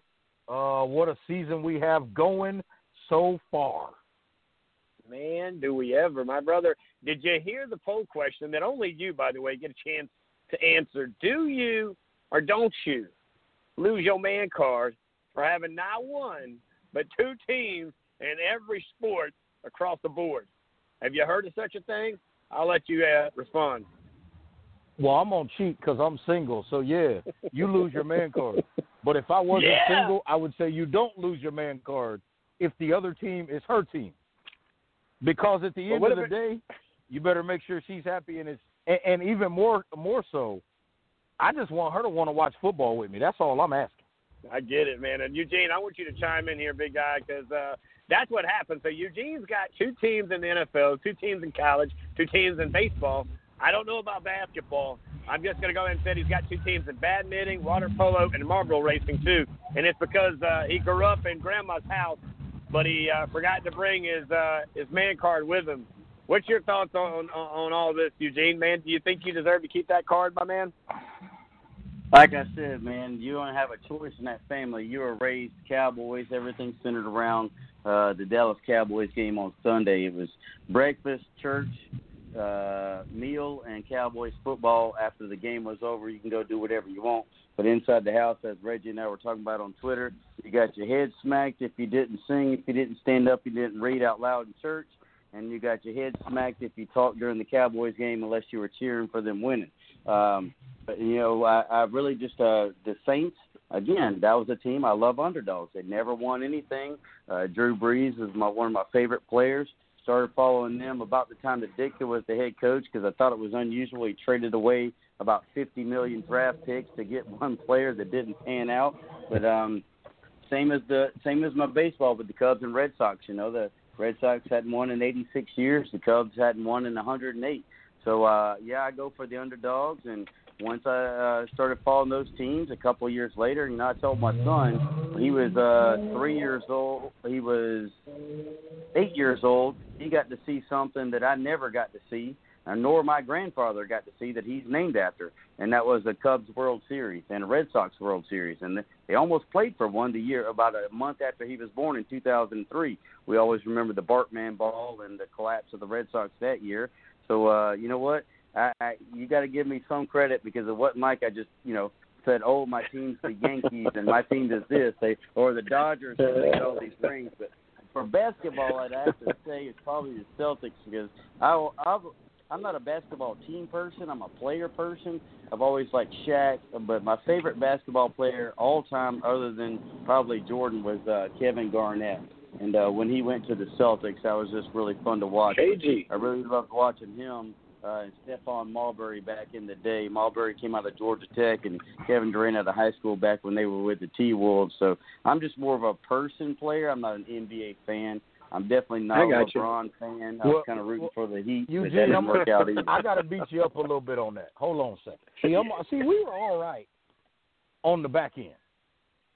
See, now I, I got to say, I'm gonna pray for Dak Prescott because I am. But almost everything you said was okay till you said the Cowboys. I can't sign up for that. I will not. My father is a devout.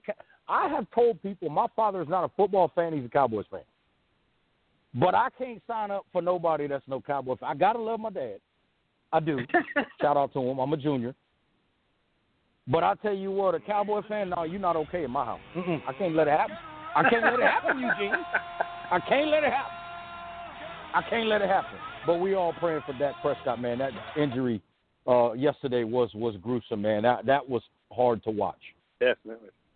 And you know what, though, guys? It motivated. I, I got to be honest with you. You know, things like that, and, and for the spiritual ones in the room, which are all three of us, those are the things that bring teams together. And maybe that's what the Cowboys need. Maybe that's what they need. They need a guy to go down for the rest of those guys to get up. And for Cowboy Nation, which ain't me, and it ain't Reggie. Okay, I grew up in a Redskins household, Reggie. And I hear what he's saying about growing up, watching things. Look, I watched the posse, Art Monk, Gary Clark, Ricky Sanders, you name it. They were doing it. Donnie Warren at tight end, Ernest side. Byner at the running back position, Me, they had Darrell Green in the background. He was doing it, man. It Martin was a, Mayhew, woo. Boy, I'm getting excited. Alvin Walton. But then I grew up. Yeah. But then I grew up and I something about Brett Favre and a Green standing beside Sterling Sharpe and a few other big names over there in Green Bay. I said, I like this thing. I became a Packer fan, and then I had a chance to go Yeah, to Mike- Green Bay, Wisconsin. Whew, good stuff. I think the Minister of Defense probably helped that out. Rest in peace to the great Reggie White. Amen to that, brother. Me and you both. Yeah, and I, I'm all about that. you know, life. and it's, it's the Cowboys yeah, is speaking kind of of- like I'm not wedded to the Cowboys. We're not even really dating. Uh, to be honest with you, I didn't even know Dak was hurt until I saw your tweet, Reggie, and that's when I flipped it over to see what was going on. I wasn't even watching that game, but the Brees, the the I've I've already had the Saints pregame on for an hour and a half. So you know, we well, it's just kind of the Cowboys are kind of the Wait. girl that I used to You love ain't and I dating just kind of keep my eye on, but we ain't dating no more. That's Wait, wait, That's the wait. backup so, so problem, you a man. I got jealous, to- you a I- jealous ex-boyfriend. That's what you are. You a jealous ex-boyfriend. You don't want her, but you don't want nobody else to want her. Is that what's going on, Eugene? I know we you can done want with her this all yet. you We want. can't let him go. I don't want. Look, let me tell you something. I, you can have. don't her. nobody I don't want want them Cowboys but you, Eugene. I guarantee. I tell, but Richie, you made a great point them, because daddy can have yesterday that football team, you could tell that the energy was different after Hmm. Dak's injury, particularly on defense, and uh, I think a way to kind of uh, view that in certain ways is you can look at the Char- uh, the Carolina Panthers right now. Uh, they've won three right. straight without the services of Christian McCaffrey, and I don't Hmm. think it's a negative to McCaffrey. What I think it is is uh, when, when you have uh, players that know they've got a guy that can make plays for them. I think sometimes you just watch. You you find yourself watching and waiting for that guy to make mm. all the plays. I think at Yep. times You- Carolina found itself, you know, Teddy Bridgewater was like, I'm gonna just get it to McCaffrey and let him make the plays. All these Right. guys, you, you know, you kind of start to wait and watch. But then when you don't have that guy, the thing that hits your brain is when I get an opportunity, I got to make a play for all of these guys on this football team. And when everybody Right. is thinking that way, guys run hard like Mike Davis here in Carolina, or on the flip side, uh, at, at at Dallas, all of a sudden Aldon Smith becomes unblockable. Uh, those things Mhm. happen. Andy Dalton making plays with his arm and his feet. Um, all of a sudden, Ezekiel Elliott started getting fed, and he started feeling good, getting stronger as the game went on. Right. So you start to watch those things, and you see how teams, you know, unite even tighter and start to make plays for one another, and obviously for the guy that went down. Well, I tell you, I it could be worse. Too. Yeah. It Because could, here's it could the be thing, worse. when you look One of at us it could like be a this- Falcons fan. I don't know, dude. I'm I'm still going to be a Falcons fan for I'm a Cowboys fan. No, sorry, Eugene. It, it would be it would be it would take a lot. It would be one of those things that it would be. I don't even know if life or death. It'd be like, you know what, dude? I've lived 42 years. God, bring me home. I am not gonna be a Cowboys fan. They- it's just not they in got me. be the last National Football fans. League team left, and I'm still gonna have to think about it. yeah, no. Oh man, there's so many scenarios I can't say on the radio that I would definitely. Oh no way in the world. Let's move on, guys. Let's talk some football though. Let's do this on Saturday. We'll come back to Sunday. Saturday games. Man, the Red River rivalry was every bit of what we wanted. Didn't think so. We thought Oklahoma was going to run away with it. We thought they were going to do what they were doing, and then all of a sudden, Oklahoma did some Big 12-ish kind of things, and here comes, well, the Longhorns. Didn't last long, other than a few overtimes, and it was a great game, great for ratings. The little bit they probably had didn't have a lot, I don't think, because the Big 12 playing that early in the day kind of tells you where they are in the world. But give me your thoughts on the Big 12 after another weekend of football. Did they do themselves any justice by the game in the Red River rivalry? Uh, I'll say no, and the reason why I'll say no is because uh, not only did that game happen, but also TCU lost, and I, I think right now when you look at the sort of the top of that league, um, you look at Oklahoma State, who's undefeated. Uh, you look at a really good Iowa State football team, but unfortunately, laziness continues to to rear its head in college football. And many people think that if Oklahoma and Texas are not good, 12 as a league cannot be good. Uh, I was one of those who, over the last sort of year and some change, and I, and I think this year defensively, we've got a little bit of an aberration to start the year in terms of how poorly defenses are playing. I don't think this is indicative of talent. I don't think this is totally indicative of scheme by coaches. I think it has to do with the way you have to practice right now in terms of COVID 19, uh, the way you have to practice right now in terms of injuries. Because, again, guys, let's call this what it is. Uh, young players are playing more and more now because the older guys, if they're any good, they jump to the to the NFL really quickly, and if they're not any good and they're behind a freshman or a sophomore, they transfer. Uh, so when you look at some of these teams, you're either playing a bunch of young guys, or in some cases, it's a bunch of older guys that just aren't very good and probably shouldn't have been out there playing for you anyway. Uh, so you look at all those factors, and I, I was one of those who, as I was saying, o- over the last year and a half or two, since they got Alex Grinch from Washington, I was thinking that Oklahoma was starting to improve on defense. They looked pretty good in the first half of that game against Texas, but in the second half, man, the wheels fell off defensively. The wheels were never on defensively for Texas. Uh, the positive for me out of that entire game was we got to watch a lot of points get scored, and Tom Herman lost again because I'm sick and tired of hearing about his overrated self as a head football coach in college football.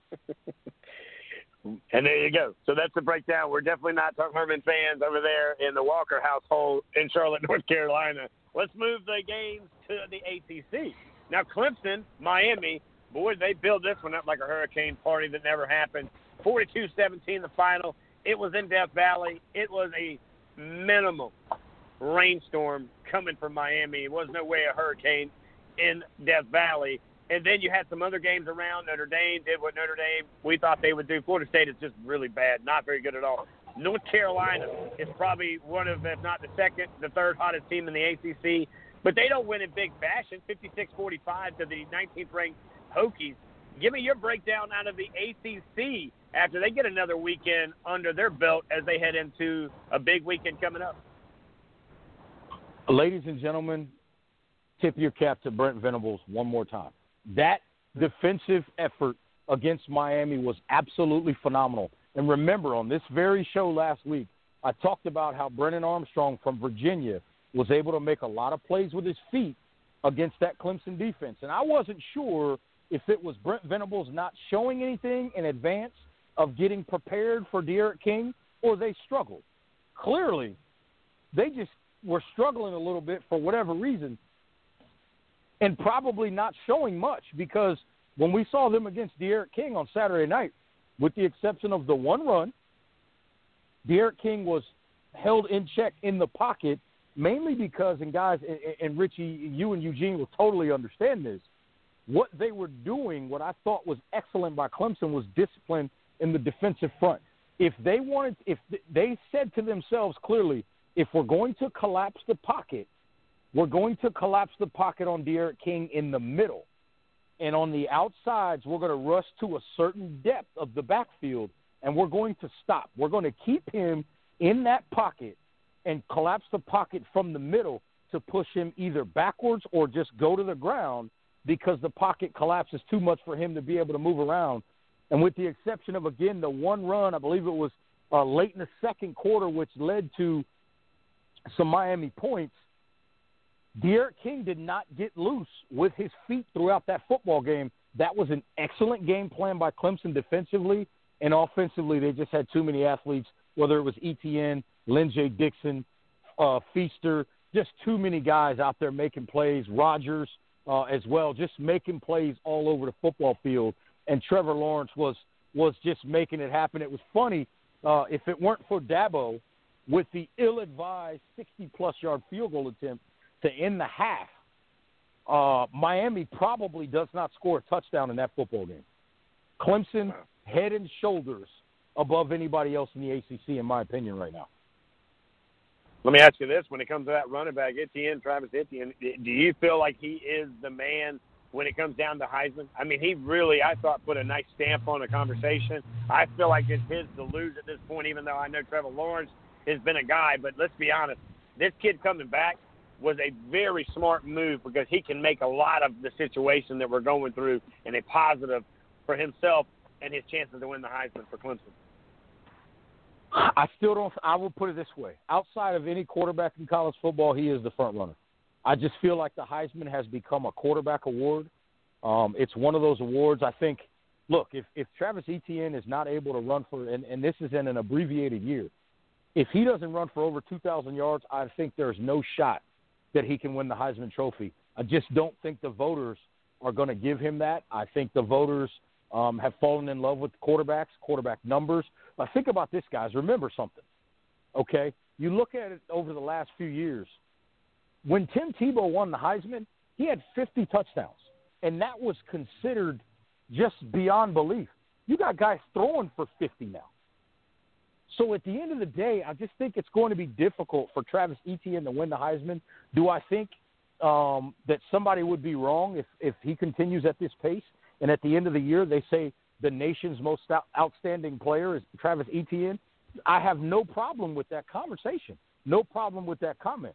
The problem is lately with the Heisman Trophy, which the definition is the nation's most outstanding player, that has generally meant the nation's most outstanding quarterback. We're live right now with Reginald Walker Jr. coming to us all the way from the Queen City of Charlotte, North Carolina. Played for Joe Pa and the Penn State Nittany Lions. Does multiple things for multiple schools up there in that Charlotte area, along with some TV stations. And on Monday night, right here at 7 o'clock, he talks football with the fellas as we're going to talk SEC. Now, Alabama gave up 48 points. Last time I checked, Nick Saban is a defensive coach didn't look so good coming out of that game against Lane Kiffin that said he couldn't cover him. I didn't know if he was talking about Lane against Saban on the field or offensively against defensively, but man, I got to tell you what, Lane Kiffin did everything he could, and I thought they gave that game away at one point. I thought they had Alabama's number. Talk about that game, and of course Georgia, they will be the team that plays Alabama next. They find a way to win big between the hedges against a 14th ranked Tennessee. Your breakdown around the SEC along with the Florida Gators losing over at College Station, buddy. Yeah, simply put, let me start with Tennessee and Georgia first. I'll just keep it real simple there.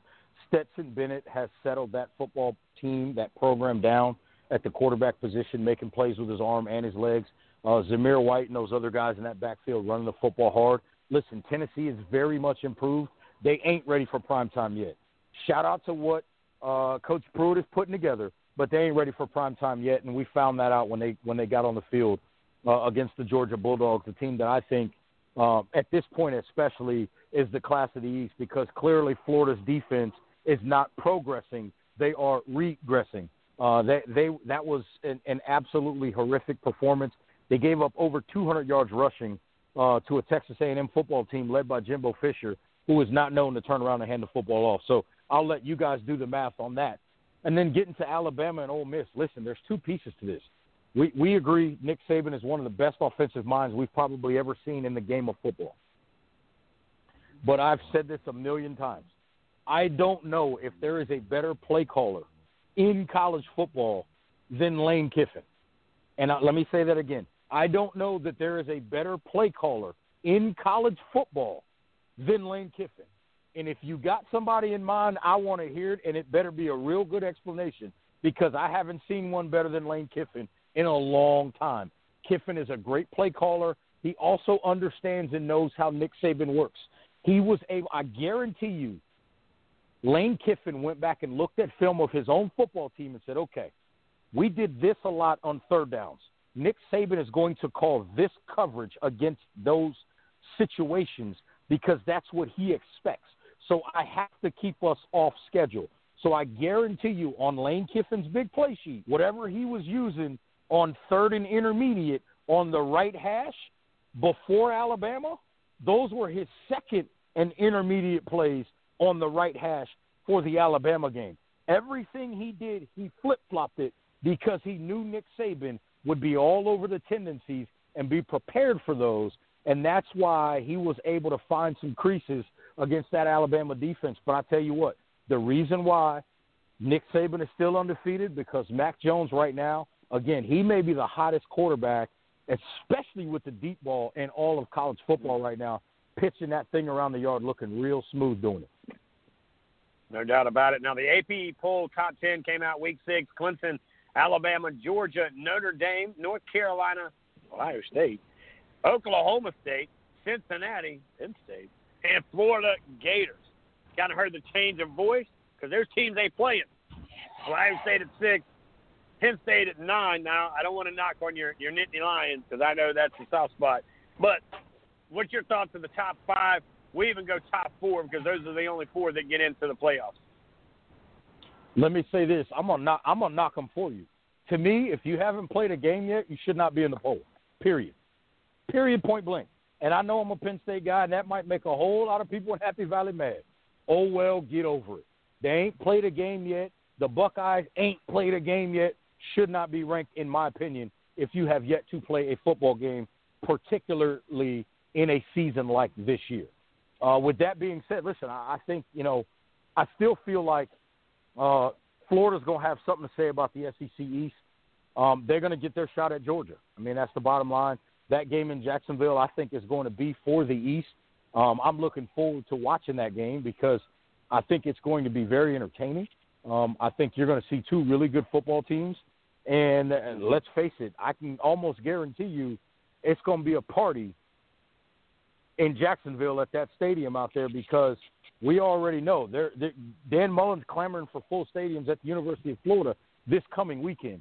You can best believe by the time they go to Jacksonville to play Georgia, that stadium is probably going to be, I would say, at minimum, 50% capacity mm. for the. I'm still going to call it the world's largest outdoor cocktail party.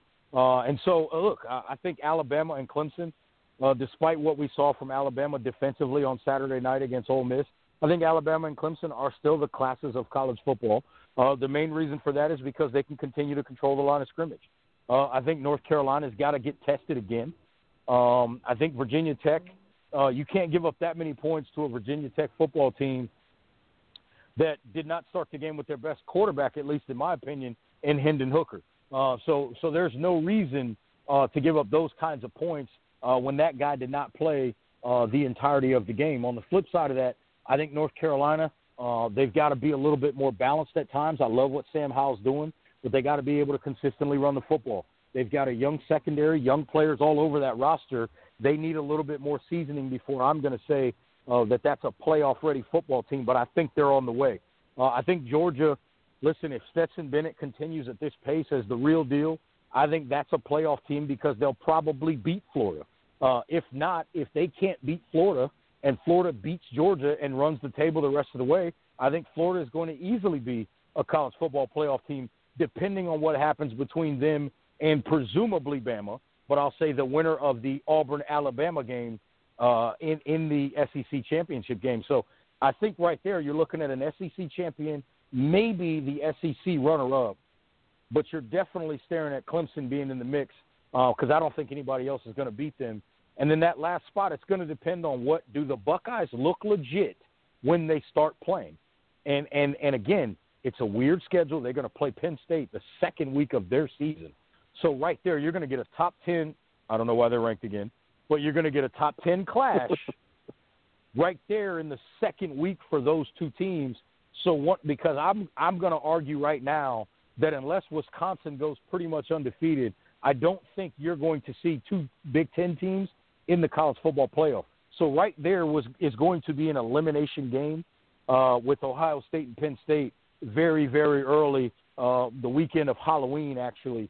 Uh, so right then and there, if the Buckeyes win that game and they're sitting at two and zero, I think all they have to do is continue to win their games and they'll find themselves in the playoff as well.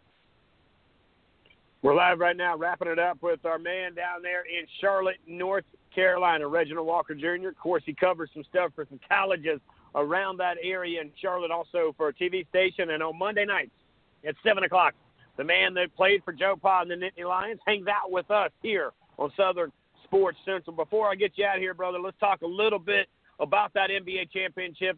You did see it was, uh, you know, for me, I, I don't mind LeBron James. I love what he is off the court. I don't care what anybody says. That dude loves any community he gets in, man. And I love to see athletes giving back to the communities they're from, the communities they're in. And he's one of the best in the business at it. Hey, it is what it is. This guy's won how many different championships with how many different teams. We all know about Nipsey. He was a big time, big time Laker guy, and you can't forget about Kobe. Man, losing two guys like that, it was a tough deal. But when you start to kind of think about it, it almost seemed like it was uh, it was that year for that of the Los Angeles Lakers to win it with Kobe and not being around. Uh, give me your thoughts on watching that championship, and then I want you to talk about how the NBA has set the tone. How do you stay COVID free and how to handle a bubble? It seems like the NFL needs to pick up a phone and call somebody. Well, I'm gonna start with that right there. A shout out to the NBA, Adam Silver, uh, the WNBA, uh, and the NHL um, for being and their players associations more importantly for being willing to in some cases leave their families um, and, and in the NHL they didn't see their families the entire time. Uh, bring their families with them the entire time. The WNBA some of those ladies uh, have children so they had their kids with them the entire time. And then the NBA uh, who left their families initially and then the teams as they got later in the playoffs, were able to bring in family members into the bubble. So you have to applaud all three approaches uh, to the bubble, and it starts to me with the players more than even the leaderships of the league because those players were willing to sacrifice to make their seasons happen. So I think you got to start there. In terms of the Los Angeles Lakers, hey, another championship won, and let me say something, and I don't mean this in a disparaging way to LeBron James at all. But if you ask me, we need to talk more about what Rajon Rondo was able to do to help that basketball team. Whether LeBron was on the floor or not, when Rajon Rondo got on the floor, the Lakers looked different. They hit you different. They got easier shots. Rondo as a playmaker, as a facilitator, his ability as a floor general to me was is is is top notch in the league and it needs to be applauded. And then when it comes down to LeBron James, listen, uh, he's a physical specimen. He finds ways to win.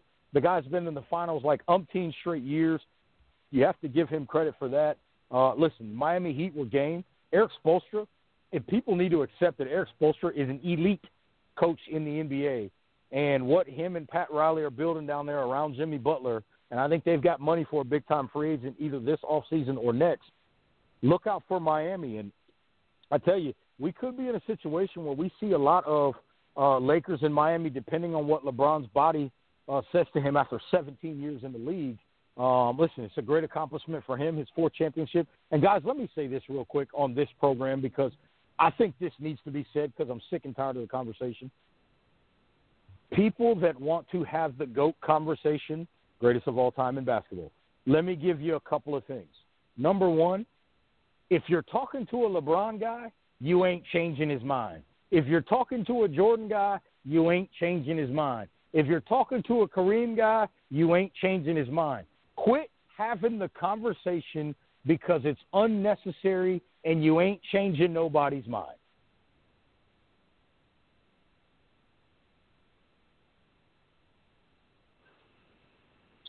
Well, I think you must have stumped Richie because he ain't changing his mind. no, I'm not changing my mind, man. I was trying to think about it. Do I jump? Do I not jump? Man, I don't know.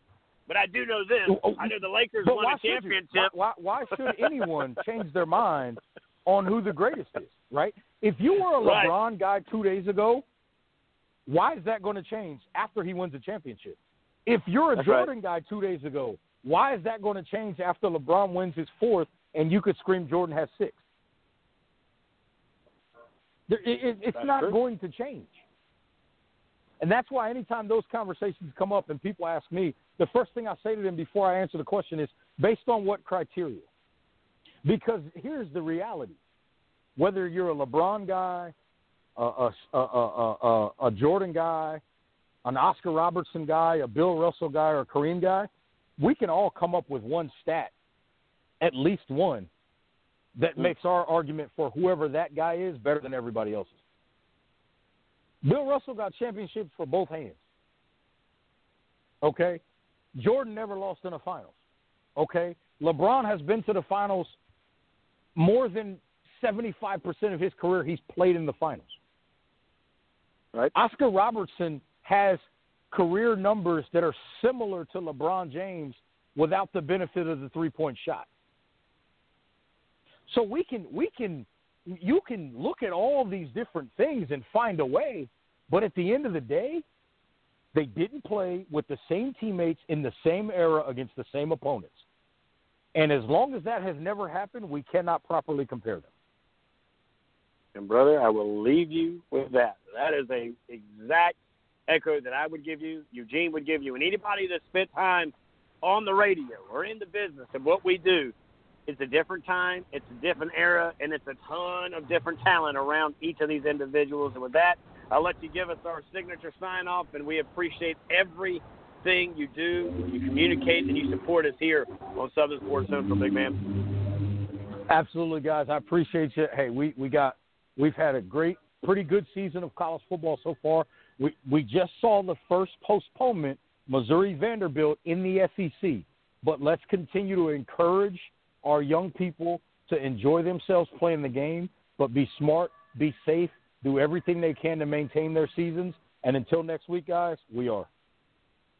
All right, ladies and gentlemen, and just like that, well, we are. We are out of time. We're going to go to a quick break. We're going to come back and we're going to the tank. We're heading over there with the Bull Shark. That is the head coach of Oceanside, Coach Joe Call, right out of this short break, guys. Don't go anywhere.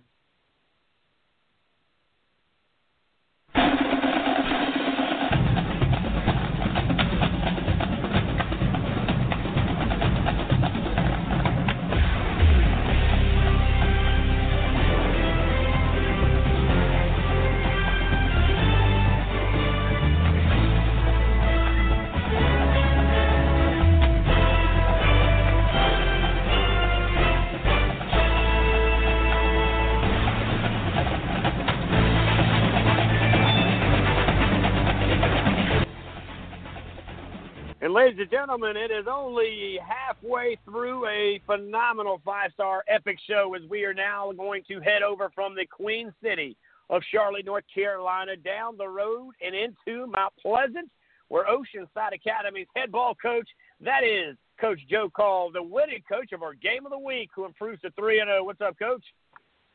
Hey, what's up, guys? How y'all doing? We're pretty good, man. We're glad to have you on tonight. Of course, uh, that means you won the ball game on Friday night.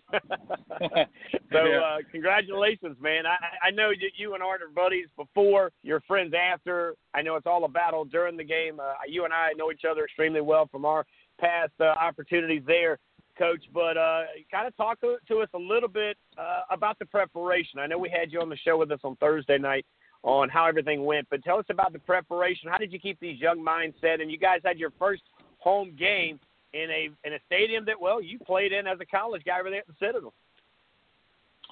Yeah, you know, first and foremost, uh, you know, you touched on, you know, um, mine and Art's, you know, relationship, and it- it's gone back, uh, you know, really, you know, about 18, 19 years now, you know. So uh, he and I have known uh, each other a long time, and you know, uh, as as a young coach, you know, when I was just getting into coaching, and uh, you know, he was just kind of starting at Timberland, and Timberland was just uh, a new program. So uh, you know, we've known each other for a long time. I got the the utmost respect for him and um, for for the things he's done over the years, and you know, uh, um, within you know not only at Timberland but now what he's doing at at Hanahan. So you know, it was uh, I, I told him before the game. You know, he and I had a uh, really about about five or six minutes to kind of talk about really about you know the change for both of us.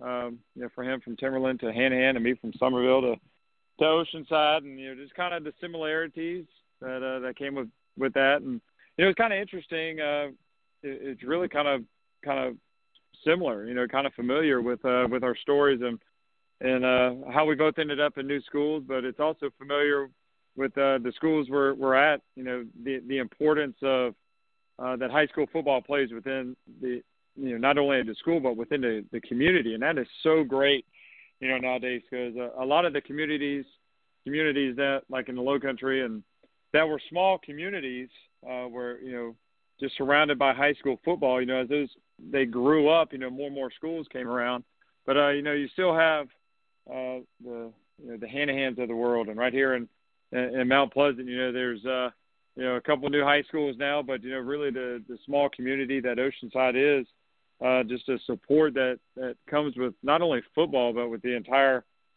um, you know school. You know, and that's the it's just it was kind of nice the the similarities talking with Art and you know and uh, uh, you know kind of his change of pace over there at, at Hanahan, but you know the the preparation uh, going in. You know, we talked about this Thursday, but we knew it was going to be a tough game. We knew it was going to be one of those bloody nose games, and and it was. I mean, it, it lived up to the hype, I think. And uh, you know, uh, a lot of people are used to uh, you know, Art, um, you know, turning out a lot of rushing yards and a lot of points at Timberland, and Oceanside's been known to to to score a whole lot of points. And he turned around and it was uh, seven to nothing at halftime, and then it was seven to three, then it was ten to seven, and you know, uh, uh, you know, our our special teams, you know, really kind of kind of came through for us in the fourth quarter, which is, uh, you know, we we got down to a fourth down and three, and and we needed to pin them deep, and I mean, how much better can you get than your your freshman punter going out there and putting the ball on the six inch yard line, and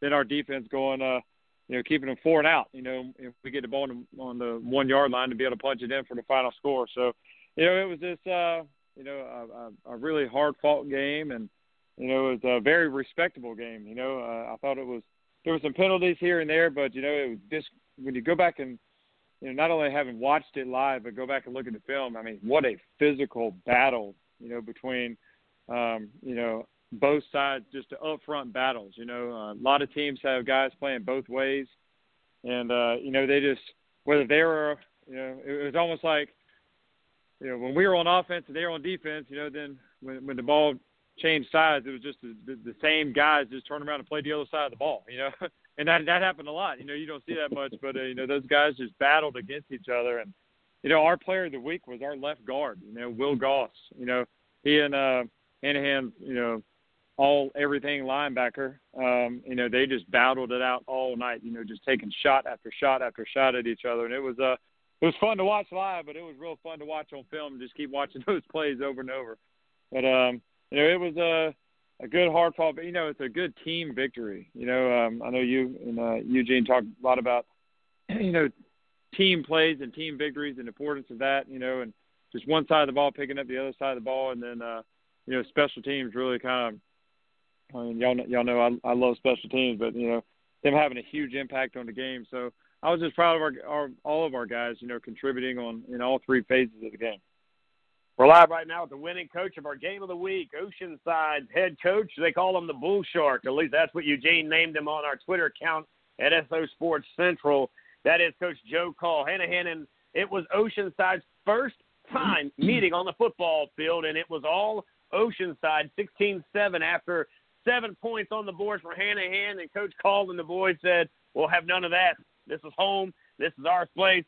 And we'll take that victory and head into the eighth 3A region, if you will, with the victory. And, Coach, that puts you in a great spot, man. That puts you in the driver's seat, if you will, because in your region, if I'm not wrong, and if I am, it won't be the last time or the first time, Coach, but the winner of the region stays home pretty much until you head to wherever they're going to play the state championship game. The loser, or say second place, I, I get it, but the second place team in that region, if you will, has to hit the road.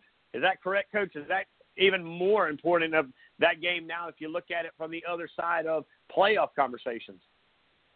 Yeah, it's like uh, you know Kevin Bilodeau said said earlier. You know, uh, I mean everybody's got their foot on the gas right now, and um, you know you can't afford um, any losses. You know, I mean you get get one loss, you you're right there.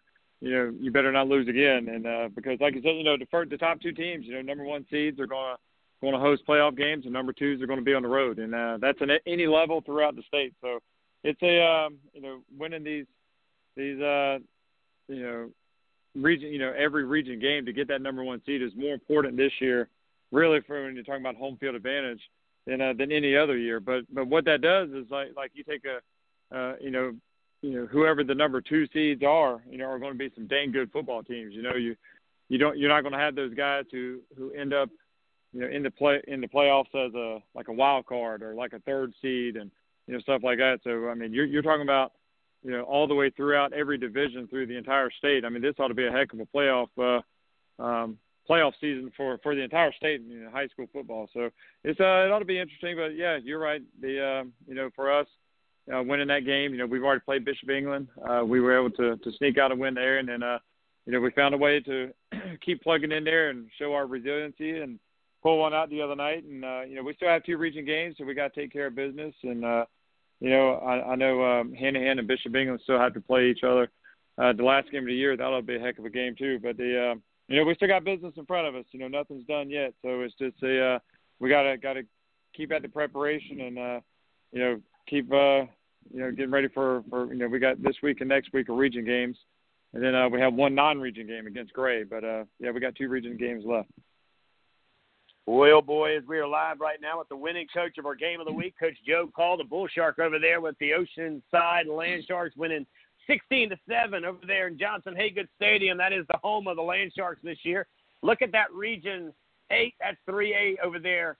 And Oceanside 3 and 0. Hanahan falls to 2 and 1. Bishop England at 2 and 1. So that one will be a good one when Hanahan and Bishop England squared off. That should be for the Marbles as a Battery Creek at one and two. Academic Magnet, still a team that Coach Call's got to play along, of course, with Battery Creek as well uh, on the schedule. But it is Academic Magnet and North Charleston looking now to ruin others' seasons because they seem to be on the outside looking in. Coach, uh, when, when you kind of put everything together, I know you've uh, you've you've had some things you've had to kind of go through adversity of COVID. Ooh, I shouldn't have used that word, but I did. So I'll put a dollar in the pot. That being said, what um, how has this been for you, Coach? Uh, you you and I talk on a daily basis. You know, we've kept that friendship since uh, both of us going different directions after leaving our previous life over in another place. That being said, how has the transition been? I know you've got some five star coaches around you, man. I always tell everybody, I said, you know, coaches like Dabo Swinney over at Oceanside. He's a heck of a guy. He's a heck of a coach. He's a great recruiter of coaches. I underline the word coaches because that's what coaches have to do. You got to go bring in other coaches, right? You got to bring in other great guys around you, whether you're at this school or that school. That's kind of the, the ticket of winning is great coaches promote other great coaches, right, Coach? Well, you know, I, will tell you, I'll answer your, your first question. Uh, you know, I think our school and our players and our, our faculty and uh, coaches and everybody's done a great job. You know, uh, with uh, you know following just the, the guidelines of the you know CDC, DHEC. You know, uh, wearing masks around school and sanitizing and keeping the locker rooms clean. And so, uh, you know, kudos to everybody there. And you know, even doing our other sports with volleyball and um, you know, even at you know football games and swim meets and stuff like that. They, um, you know, it's you know I, I think our administration, you know, I think we've done a great job of following those rules. But you know, uh, uh, any any coach will tell you, um, yes, it takes, uh, uh, you know, and we got some great coaches. I mean, phenomenal coaches. But you got to have good players, and, and I know you're going to have one of our players on here shortly. But uh, you know, just to, to, to talk about a few of our our players who, you know. Um, you know, not only Marcus Adams that's coming up, but you know, I mean, we're just all the way through our, you know, not only, you know, um, you know, we got a you know just a, a lot of juniors playing, but we got a lot of sophomores playing. You know, we also have some freshmen playing. You know, so we're we're as as young a team as as I've ever ever coached. You know, I mean, we only had you know senior night the other night. We only had uh, nine seniors on the whole team. You know, and um, so my, you know most of our team is uh, you know is comprised of, of juniors and Uh, we got some sophomores and freshmen in there that are playing a lot of time. But you know, uh, uh, good coaches uh, take good players and make them great players. And uh, you know, we're fortunate to have some some really good players who who become great players uh, in a short amount of time. And uh, you know, because they take the coaching, they understand the coaching, they trust the coaches, they believe in it, they believe in the mission, believe in it, uh, our culture that we have at, at Oceanside. And uh, you know, it's just, and, and I mean, some there's there's some big names, but there, there's a lot of guys that you know who are such contributors to our team who don't you know get all all the credit. And I, you know, I'm glad you're having. There's a guy like Marcus Adams on. Uh, you know, he's just a sophomore, but he's playing lights out on defense, and you know he's running made another sophomore, Timmy Castaigne, on the defensive line. You know, I mean, just two sophomores like uh, you know really contributing to to our defense. You know, it's at a not a senior on defense right now. You know, they're all underclassmen, so those guys are playing lights out right now. And uh, kudos to them, the the coaching staff, to getting those guys, uh, you know, prepared to play every every week. So, uh, you know, I mean, and, and guys like, you know, I just want want I got to mention two guys that kind of get, you know, uh, never really get talked about. You know, uh, Carson Arnold, you know, uh, plays starting linebacker for us, and he goes over and plays tight end. Dana Brunson plays outside linebacker on defense, but he's a tight end. You know, so just guys playing both ways. Rhett Powell at linebacker goes over and plays running back. You know, there's guys that are putting in work on both sides of the ball. They offered a ninth grader playing both sides of the ball. Rico Harrell playing defensive back. You know, wide receiver. You know, then you know you, you toss in, think you, you like hit all the all the names, and you you open up and you know Spencer McKinley, our junior kickers. You know, he's going to be in the the high school blitz junior all star game. I mean, we got a you know phenomenal kicker there. Then I mentioned uh, our our punter, ninth grade Coleman Franzone. You know, just guys who are just contribute week after week, who who aren't afraid uh, when they get out there on the field to play these big time games. You know, and to play these big time opponents. And uh, that's kind of what what a championship culture is, is built around: is guys who are are prepared by great coaches to go out and be great players. No doubt about it. We're live right now with a great coach over at Oceanside. The Bull Shark is in the tank here with us. That is Coach Joe Call. By the way, Coach, give a, a, a high five virtually or whatever you guys are doing over there to your swim coach, by the way, who I think was Coach of the Year, got a big award, and I believe your girls or guys or somebody over there swimming girls. has won some awards out of the weekend. How about that? The girls, yeah, the oh, ladies yeah. representing some trophies you know, and some bling, huh? A guy Courtney does a great job with, uh, you know, been the swim coach here at Oceanside. You know, she was state coach of the year. The girls uh, won a 3A state championship. So I mean, those girls are. I mean, they were so proud. It was all. It, it's one of those. You know, we're talking about the the culture around like the entire school. Those girls wore their medals to school today, and you know, just uh, you know, everybody was just congratulating them, and you know, they were just smiling from ear to ear. And our boys uh, competed today. They finished fourth in the state. So you know. Uh, Great beginning for for our sports season uh, with the swim teams bringing home a state championship right off the the very first state championship offered uh, for the high school league this year in a COVID year was you know brought home by uh, Oceanside Land Sharks uh, girls swim team. So you know proud of them, and uh, then the boys got fourth. So it's a great start to to the sports season. No doubt. I bet the medals look the same. I always tell everybody, look, it ain't your fault. Don't hate the player, hate the game, or vice versa. But play the game, get the medal, and go on back to your business. And can, congratulations to the Lady Sharks over there swimming their way to a championship, and to that head coach for what she did. Coach, hang on. I'm going to bring in one of your guys, Marcus Adams of Oceanside, big time defensive end out there laying down some wood, handling business. Marcus, welcome to the show for the first of many times, big guy. How's life happening over there in Mount Pleasant, buddy? It's been going pretty good. How's it going over there? Pretty good, man. You sound like a grown man.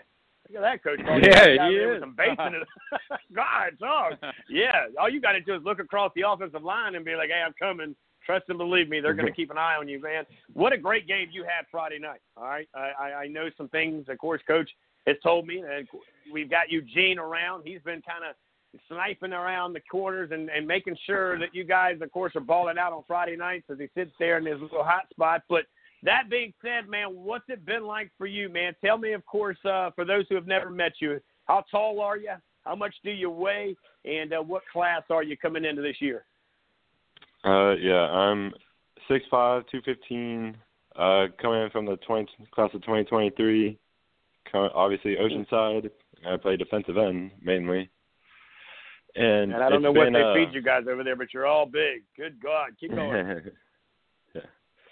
It's definitely been a big change um going from JV last year and to varsity this year. It's a big change having a lot bigger older guys going against you, but it's really good being competitive every day and just working at it every day, trying to get better.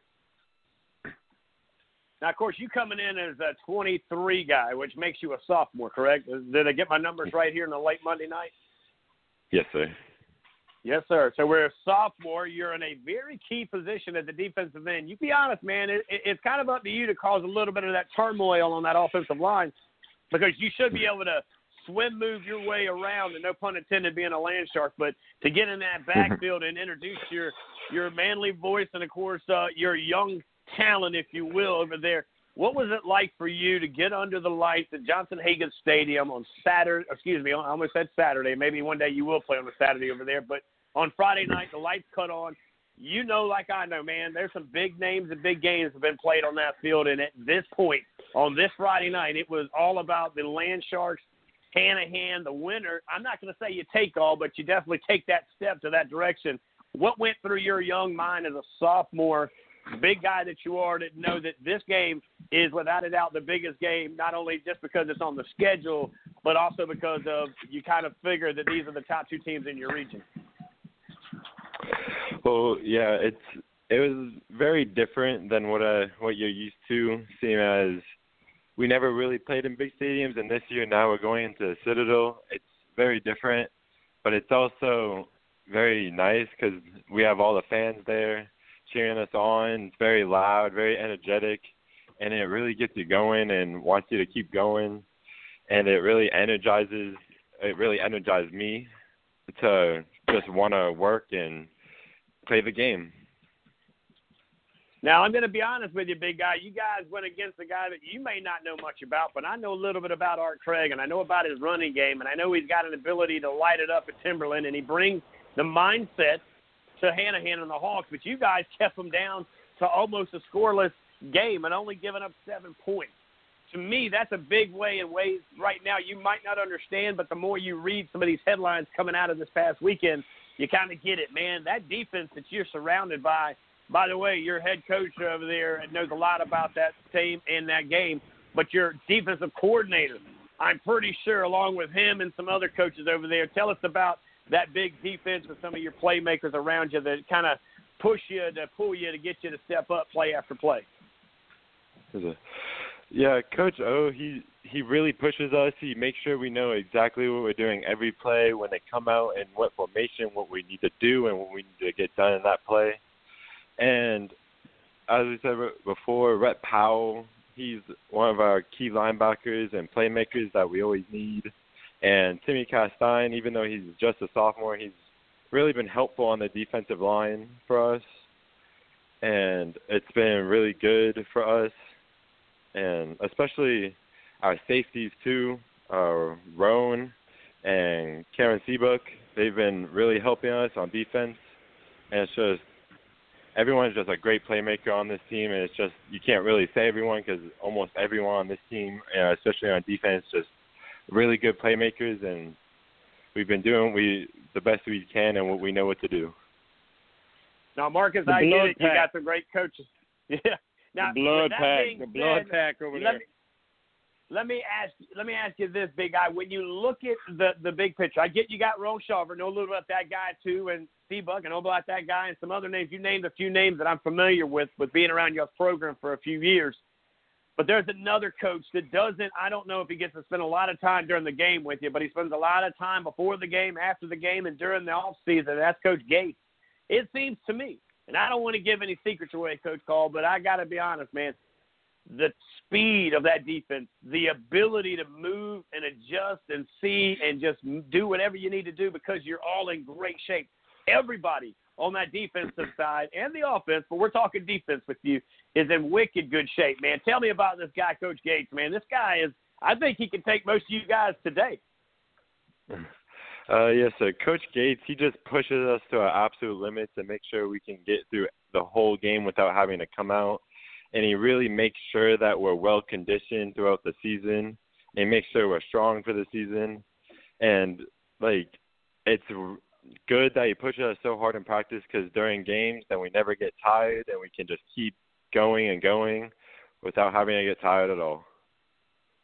Man, I got to tell you, it's an honor to have you on tonight. I look forward to having you on soon because that means you're doing great things, and we're going to continue to bring you in here, do anything we can to help you a little bit, young man. But it's the size that you got, man, and you're only a sophomore. Like I told Coach Call when he got there, I said, dude, I don't know what to feed them. I just hope you ain't got to pay for it because I tell you what, you guys, y'all got some big appetites, not just on Friday nights. I'm sure it's sun, it's a Sunday through Monday thing, but congratulations on the big win. Thanks, mom and dad, and your head coach for letting us talk to you tonight. It's an honor to get you young athletes in here to get a little bit of airtime. You deserve it. Big win, but that game is over, by the way. All right, we're done talking about it once we hang this interview up. We're looking ahead to next week, or actually this week, and that's Friday night, man. Who's on the schedule for you guys this week? We got Battery Creek next, which will be a pretty good game. Now, where's that one held at? You guys on the road? You're back home over in Johnson Hagood. Where, where's where's the battle start on Friday night? Uh, we're back at uh the Citadel, back at home, so we get to stay home and get all everyone there for us. Man, you get to go run run out of that big shark, man. I saw it. It looks awesome, man. That's what happens when you do big things. You get big gifts and things happen the right way, my man. Congratulations. You're 3 and 0, looking for 4 and 0, and that would make you even deeper in the I guess of course in the region play as well, my man. Enjoy the rest of the night, Marcus. We appreciate your time, buddy. Yes, sir. Thank you so much. Pleasure, Coach Call. I got to tell you, man, you guys again. I told you this, uh, you know, many times, man. I, I don't know what you guys got, but it's amazing. The offensive line, the average guy is like what 270, 260, and uh, again, uh, you look at your defensive guys like this kid, and he is just that because he's a sophomore. But your strength and conditioning coach over there with Coach Gates, along with all of these five-star coaches that surround you with all this college experience of playing the game from your offensive line coach to every coach on the defensive side, I believe, played college level to the head coach who, by the way, Coach Call played at the Citadel himself. How cool is it for you to coach inside the stadium where you went after your days of playing over there for uh, that legendary coach, uh, Coach John McKissick? Yeah, it's uh, cool. You know, being being out there to the Citadel. You know, we we've been able to practice out there a few times, uh, just because there is that wow factor. You know, to, to these guys. You know, they played a at a you know the last couple of years have had to play their home games at uh at Park West, which is uh, Mount Pleasant rec, rec field, and uh, you know really to to go from the, you know a, a field like that, um, you know which was a you know they're fortunate to have it a nice home field, but to, to jump right into a you know a an FCS uh, college football stadium, you know that seats thirty thousand people, you know so uh, you know we knew we had to kind of get that that wow factor out there and. You know, really, uh, you know, the, the practices we had were, were during the day. You know, we had one scrimmage over there like at the six o'clock, but you know it didn't get dark till later in the scrimmage. But you know, really kind of under the lights. So you know, we uh, uh, it, it's special for those kids. You know, something they'll they'll remember. You know, getting to play their high school football games in a college stadium. So you know, we're very fortunate to uh, to have had this opportunity, and uh, you know, it's brand new turf field out there, and you know, just a beautiful uh, facility to, to be able to play the games in. So. Uh, you know, you know, just to, to have the locker room facility, facilities and everything available to us has been tremendous. So, it's a uh, you know it's you know like Marcus was saying you know, um, you know we had our first couple games on the road, but you know we we got you know four straight home games here to finish up the season, and then if uh, we can get that number one seed, we'll have some some home playoff games there too. So it's it's nice to, to be able to call that home. No doubt about it, Coach. Uh, this is always home to you. You know that. We love to have you on here, man. You've uh, you've been on here with me multiple times, and uh, you're still doing big things. And I just uh, I appreciate no matter where you decide to coach, what sideline you roam, you've always welcomed me and our Southern Sports Central family along with you, buddy. Man, enjoy the uh, the night. It's a beautiful night over in Summerville. I'm sure it's just as nice over in Mount Pleasant. And until next time, uh, have an enjoyable night and good luck this weekend, buddy. I tell you what, man, we got a nice little ocean breeze over here in Mount Pleasant, and uh, you know, sitting outside on the porch, uh, talking talking with uh, uh, two guys I call close close brothers. So love you guys, man, and uh, appreciate what y'all doing, and we'll talk soon. There you go, ladies and gentlemen. The man, the myth, and the legend. He's building it up over there in uh, the Land Shark side of things. Of course, Oceanside uh, doing some great things as they now improve to 3 and 0. A big win against Art Craig and the Hanahan Hawks, 16 7. They are now 3 and 0 and in the driver's seat over there in that Region 8 3A football. They will play Battery Creek as uh, that is one of uh, two games on the, of course, uh, region play they have. Also, Academic Magnet on the schedule as well. We got to go to a quick break. It is top of the hour. We're going to do that, and when we come back, we'll try to connect with the head coach from Greenville. That's right, not one, not but two coaches here hanging out with us tonight on a beautiful night of football here on Monday night. We'll be right back, guys. You're listening to Southern Sports Central. We'll be right back.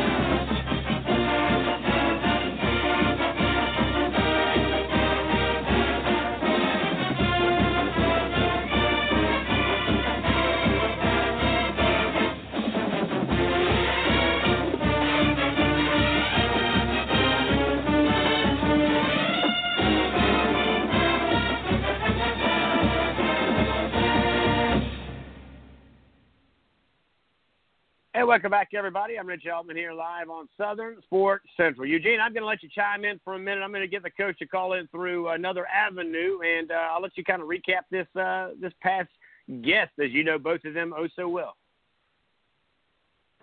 Yeah, you know, it was, uh, and it's, uh, it's such an exciting game. It's kind of funny because when you hear coach talking about, you know, the, the young guys out there, I guess for me, because I've known a lot of those kids since going back to middle school and, and prior, uh, you know, there's some of them that I picked up from school that are the same age as my kids, and like I said, I've just known them forever.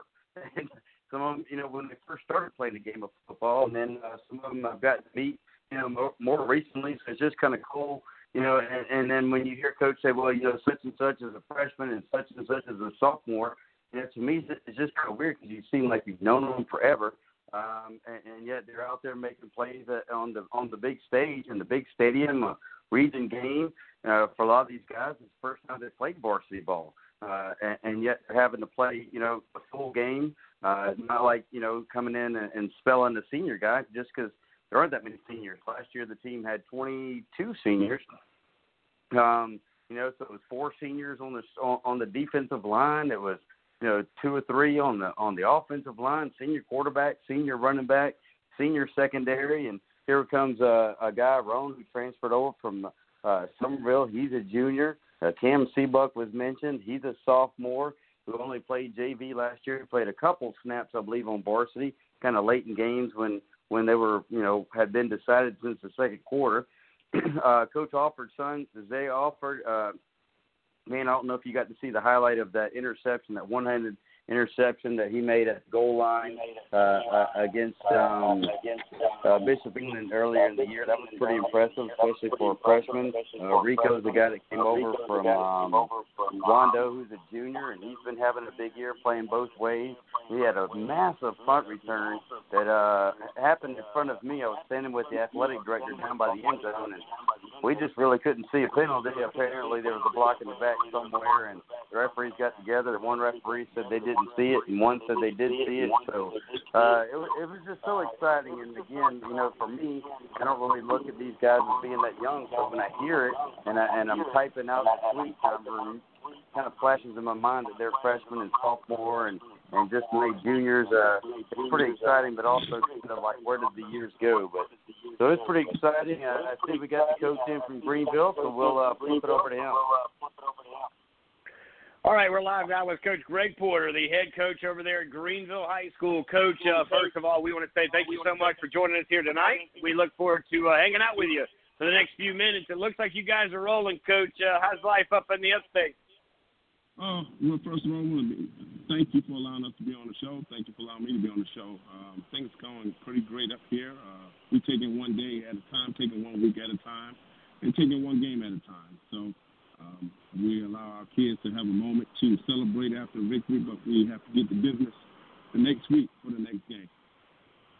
Now, of course, uh, the game that you celebrated last was a few days ago. You guys took a trip to Mauldin, where they've got some dudes on the defense, but you guys put up 28 points. You only gave up seven, Coach. I got to feel like that's a little bit of a rivalry, if you will. And there was a lot of conversation in this game during a few of camps, uh, so it added a little bit flavor to this matchup uh, come this past Friday night, which I wish we would have been there. Well, you know, a lot of the kids know each other from camps and um, from different tournaments and things like that. Um, it was a lot of talk. They have some awesome players over there. They have that Jay Luke over there, that defensive back over there, and uh, he manned up and showed why he's one of the best in the country. Um, they didn't play with Deuce. Um, he didn't get a chance to play that game because of whatever injury, or whatever he had. But it didn't take away from the game. It still was an exciting game. I thought our kids showed up and played well. I take nothing away from our defense. Our defense really kept us in the game along with a solid special teams uh, for the second week straight. Um, offense, we, we, we working on it. We have our days, we have our moments, but uh, we're getting better. It's a work in progress, and um, we're going against uh, a tough 5A program, Mauldin High School, and Coach C- uh, is doing a great job up there. Uh, despite the record, they still are a competitive team. Yeah, no doubt, Coach. Now, you opened up, if I'm not mistaken, against Greer with a 34 17 victory. Then it was Lawrence 37 14. Then it's Mauldin. They get treated with a little bit of that uh, Greenville love 28 to 7. Next up is Greenwood. They're 2 and 1 Friday night. Friday night. Uh, I believe it's a home game. Do you guys go back up to Greenville to uh, host up a Friday night light? Absolutely. You know, we love playing at home. It's a, a unique stadium. Sirrine Stadium has a tradition and it's unique. Uh, there's no other stadium in the state of South Carolina like Sirrine Stadium. Our kids and our fans love being there, so we look forward to Friday of uh, being able to play in our stadium, our home stadium that we love. Now you got a running back back there, coach, that I've had a chance to get to know that young man on multiple levels, and he's one of the uh, fun things that I get to do is meet athletes. But he's a different type of guy. He's a different type of gamer. He's uh, very respectful on and off the field, but he's all business on the field, coach. Tell us about some of your guys after three games that are putting up some numbers, and you can start off with that big running back over there, coach. Well, you know, we have two good running backs. We have Khalid Holland, who's more of a scat back, who had a tremendous season last year. Um, I think we're asking him to double duty a little bit, uh, probably taking away from some of his offensive production. But um, he is an excellent football player that is very versatile, that can play multiple positions. We have Preston Lowndes, who has been probably the uh, lead back for us this year. He's been doing a tremendous job um, running the ball, carrying the ball. He's been a tone setter for us behind our offensive line. Um, everyone know about Collin Sadler, the guy who has multiple Power Five offers, and um, he's been doing an incredible job as we expected, which has uh, really raised level play of the other linemen. You know, you, you just don't want to be the weak link when you're playing beside him. But you know, he continued to push those guys to get better as well. You know, our wide receivers are, you know, this majority of those guys, this is their first season starting. So there's some times the chemistry is not always there, but Elijah Kelly is doing well. He is beginning to find his way, along with Aziz Huff, who has been our big playmaker uh, this season. He's been having a tremendous season, although he's small in size and stature, but his heart is big as whatever. And uh, he's been playing big for us this past couple of seasons, uh, this season. So uh, we're proud to have him. And then we have Josh Sapp, who is a multiple diverse player who can play quarterback, defensive end, uh, wide receiver, uh, middle linebacker. He's a real talented kid that probably had been overlooked this offseason because of the shadow of Collin and so many other football players we have that's doing an excellent job uh, there the previous season. And then on the outside, we have Mike Sanders, who's doing a good job as well. Um, uh, a transition basketball player to football, and it's taking him a little bit, but um, I'm sure he's going to do well as we continue to progress throughout the rest of the season. We're hanging out, hanging out over here in, of course, the upstate of Greenville, South Carolina. Greenville with, uh, of course, the Red Raiders head football coach who picked up a big win over the Mavericks of Mauldin, uh, 28-7. They go to 3 and 0 on the season. Now, coach, this season a little different than what we're used to in high school football, but the, the rules, the game, the scoring, and all that, none of that has changed once we kick the ball off on Friday night. Coach, tell me, what is your thought process of this season, the way it is, and, and how important it is more than ever to win your region and let everything else kind of take care of itself? I believe it's the sense of urgency. You start off with region play. Uh, there's no room to get better. Um, there's no room to say in about two weeks you'll have this play down pat because you know we're about to start region. No, you have to have these plays down pat. You have to be ready. There's no excuses. You lose too many games and you out. The rest of the game, you're going to be playing um, not knowing what your real purpose of why. I mean, we love playing the game. Don't get me wrong, but at the end of the day, there's a prize at the end that we all chase, and that's what we try to encourage the kids to chase that prize. Um, it's it's been a little different for us because of the situation with the COVID and uh, COVID nineteen and everything. But I think our coaches and our players are doing the best they can to adapt to this unique situation, the changes that we have to make, and um, just trying our best to be careful. You know, um, and some things it doesn't matter how careful you are in this situation. Um, things do happen. Life happens. So we're just trying to do our best to make sure our kids enjoy the game while they have it. It almost was taken away. We almost lost this season, and uh, I'm even trying to have a greater appreciation for the season and my time with the kids as well. No doubt, as we're live wrapping it up here with the head football coach, Greg Porter. He is, of course, uh, the man behind all that success over at Greenville. The Red Raiders 3 and 0. They pick up a big win on the road against Mauldin 28-7.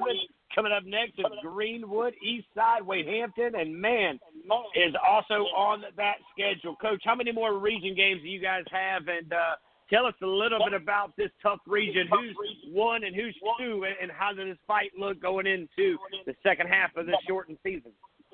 Well, I, I'll be honest with you. I, I try not to look at who's one and two. I tell our kids Control your destiny by winning your game. Just control your destiny by trying to win your game. Um, I try not to get caught up in who's one and two. Um, the next team we have after this, you know, we have to play Eastside, and I believe that will be our last region game that we have to play after the Greenwood game.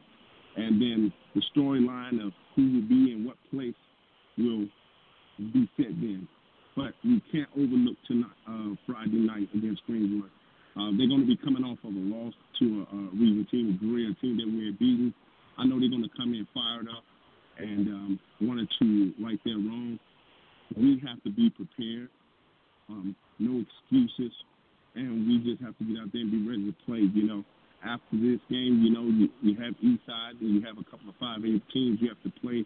Wade Hampton, um, the main game. Those games are going to be important, but you know, you want to make sure you qualify for the playoffs so you can have a strategic plan on how you want to enter those games prior to the playoffs. So you don't want to put the cart before the horse, but you do try to have a plan in place in your head. Um, what if, what scenarios you have to have in place be successful. We're live right now with the Greenville head coach, Coach Greg Porter, joining us here for the final few questions here as we appreciate your time, Coach, on Southern Sports Central. You're always one of the first guys to respond along with your players. We just appreciate this uh, bonding of the relationship between the upper state and the lower state. Is It's all one big state, and that is South Carolina. Now, let me ask you, Coach, and again, I don't want to put the cart before the horse, but I got to know – when we park this cart and this horse at the end of the year, and, and if you don't know, I understand. I just haven't heard. But it, usually the championship games are at Williams-Brice Stadium. But this whole COVID thing has got things moving.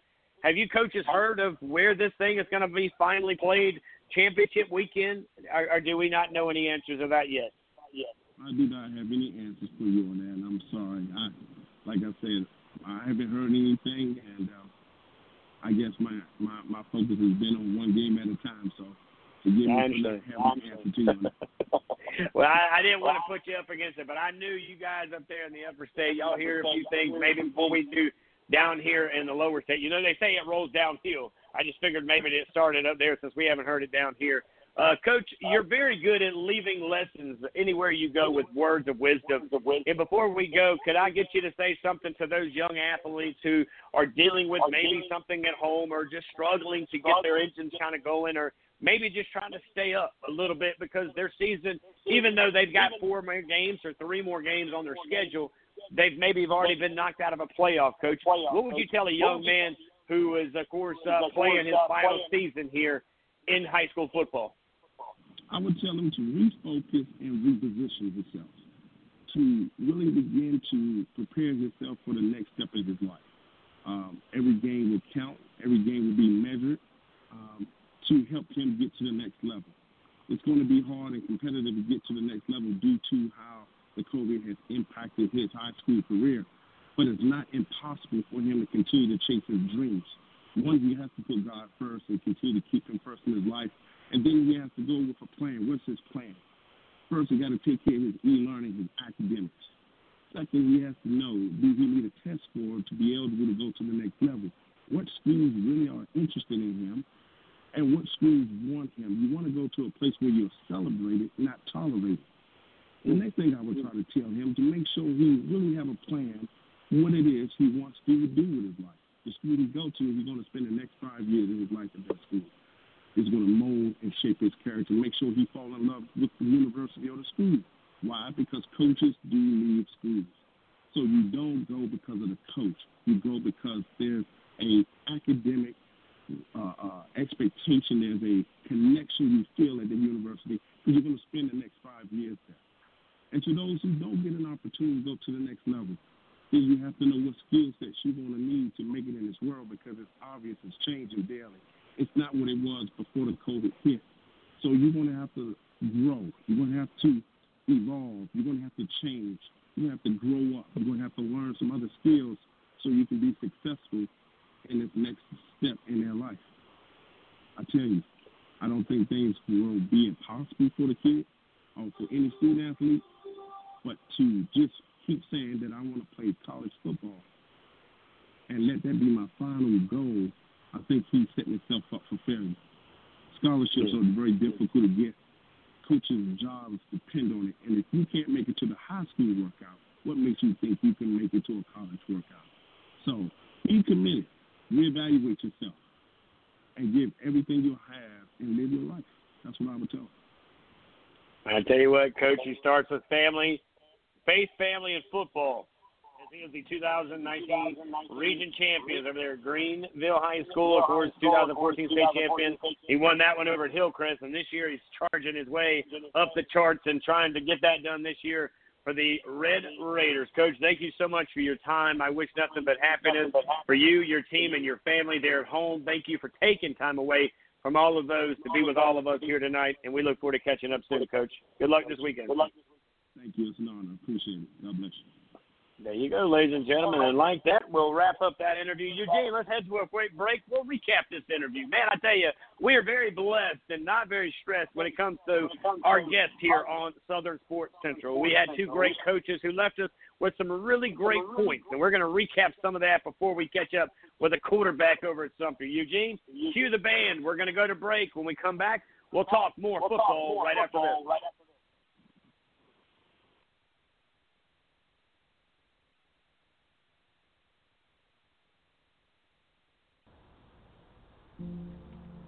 You can't seriously still be thinking of playing.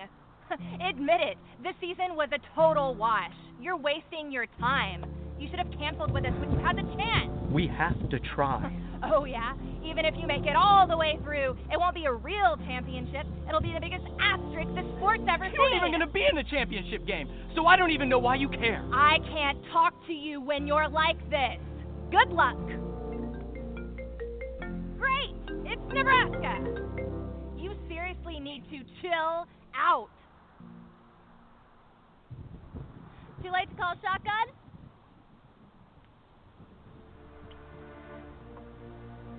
I think it might be best if I go alone. We have Trevor Lawrence and the best team in the nation. Uh, Joe Burrow is still picking bits of Clemson out of his cleats today. And Alabama is still reeling a year later after the worst loss in Nick Saban's coaching well, career. the entire ACC Coastal Division uh, still sucks. You need us, and we need you. Get in. Ready? Ready. Oh, wait.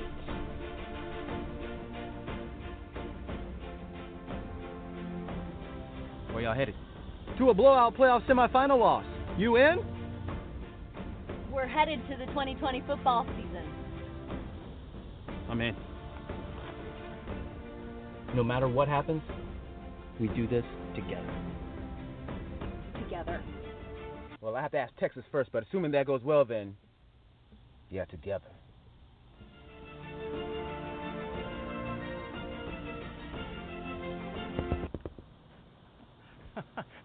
hey, what's going on? Your boy AAC here. 2020 season, here we come. Oh yeah, I I think we're all full up. Uh, oh, I don't need much room. I just got my bag, my 2017 National Championship trophy. I brought my own ratchet straps. You can just tie me down to the top. We should exchange numbers. I'd love to be on those Power 5 conference calls. Please. Okay. Oh, Talk about. SEC speed there. Oh. Okay. Ah. This episode of SEC Shorts is brought to you by Renaissance Bank, the bank that understands you. Learn more at renaissancebank.com.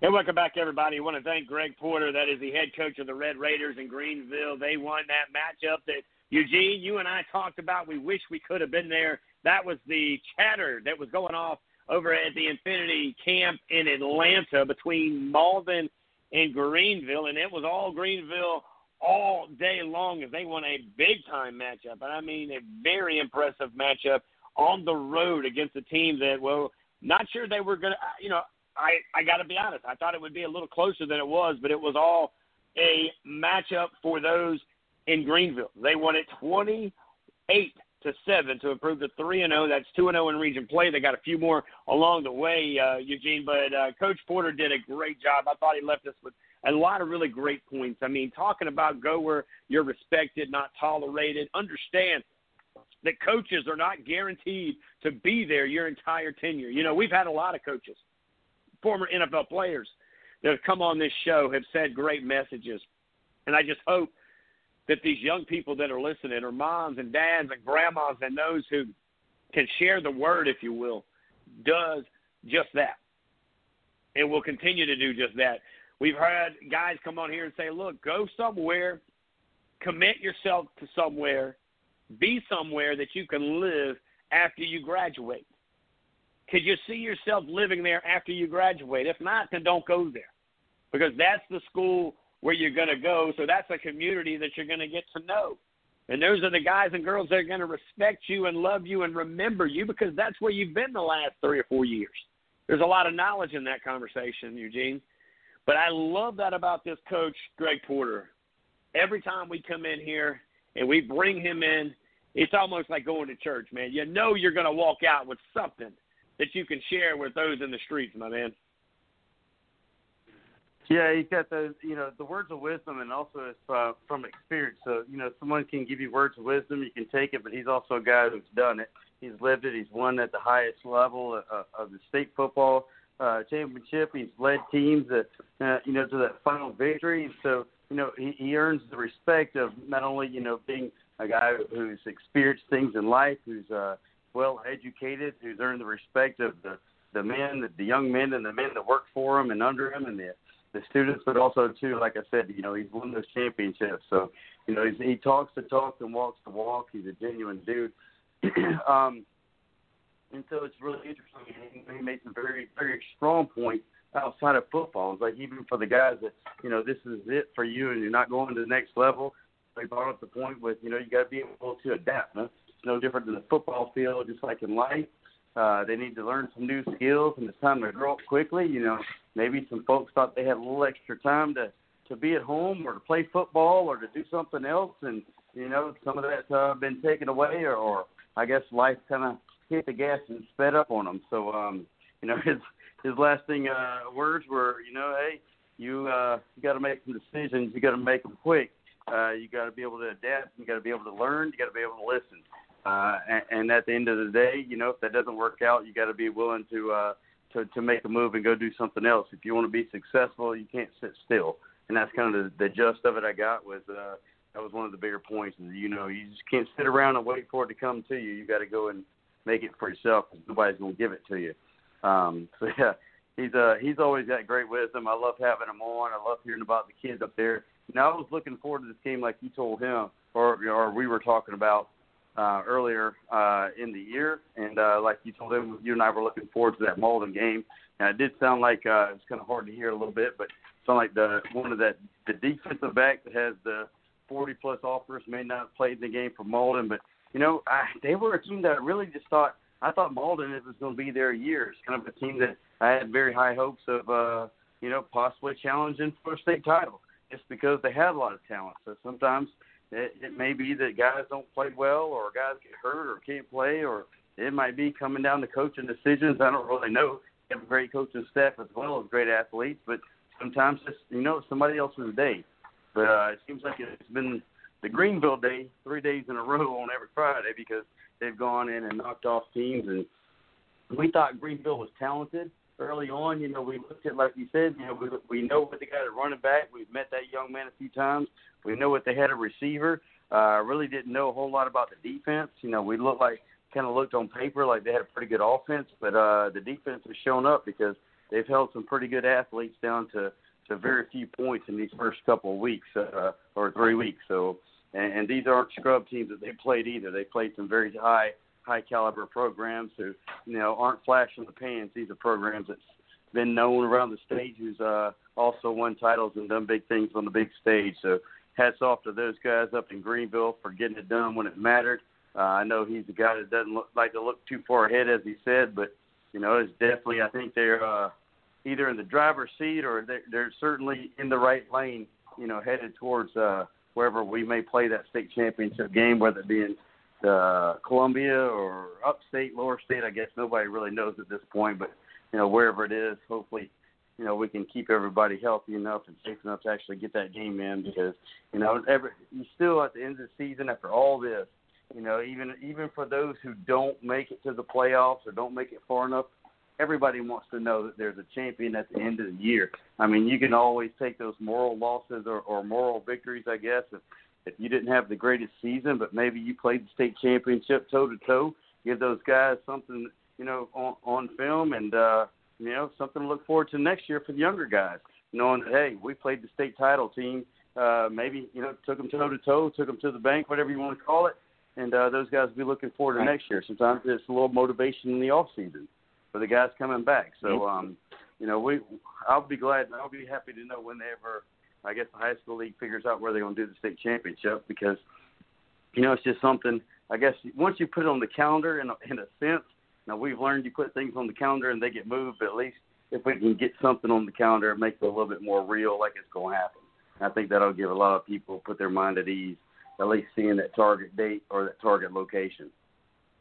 Yeah, no doubt about it. Talking about Target and putting it on the map. How about Freddie Freeman for the Braves? Just went yard in the early part of uh, the first inning. He went to the right side. He's coming off the, the he's a left-handed batter, but he went yard. It didn't go over far, but it went over far enough that the Braves lead the Dodgers in the uh, championship game for the National League. One nothing. It is the bottom of the first, two outs, and that's your update for uh, the baseball conversation. Now, again, here in about a minute or so, Eugene, we'll take one more break. We'll come back because we got our final guest, and this man.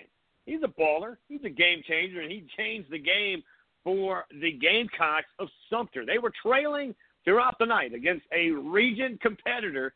That was, of course, uh, the Panthers of uh, over there on the uh, Carolina Forest side of life. And when we come back from break, it's Mr. Hayden Vasquez. He's a senior quarterback coming in to talk a little football with us here on a Monday night, guys. Don't go anywhere. Our final segment of Southern Sports Central coming up next.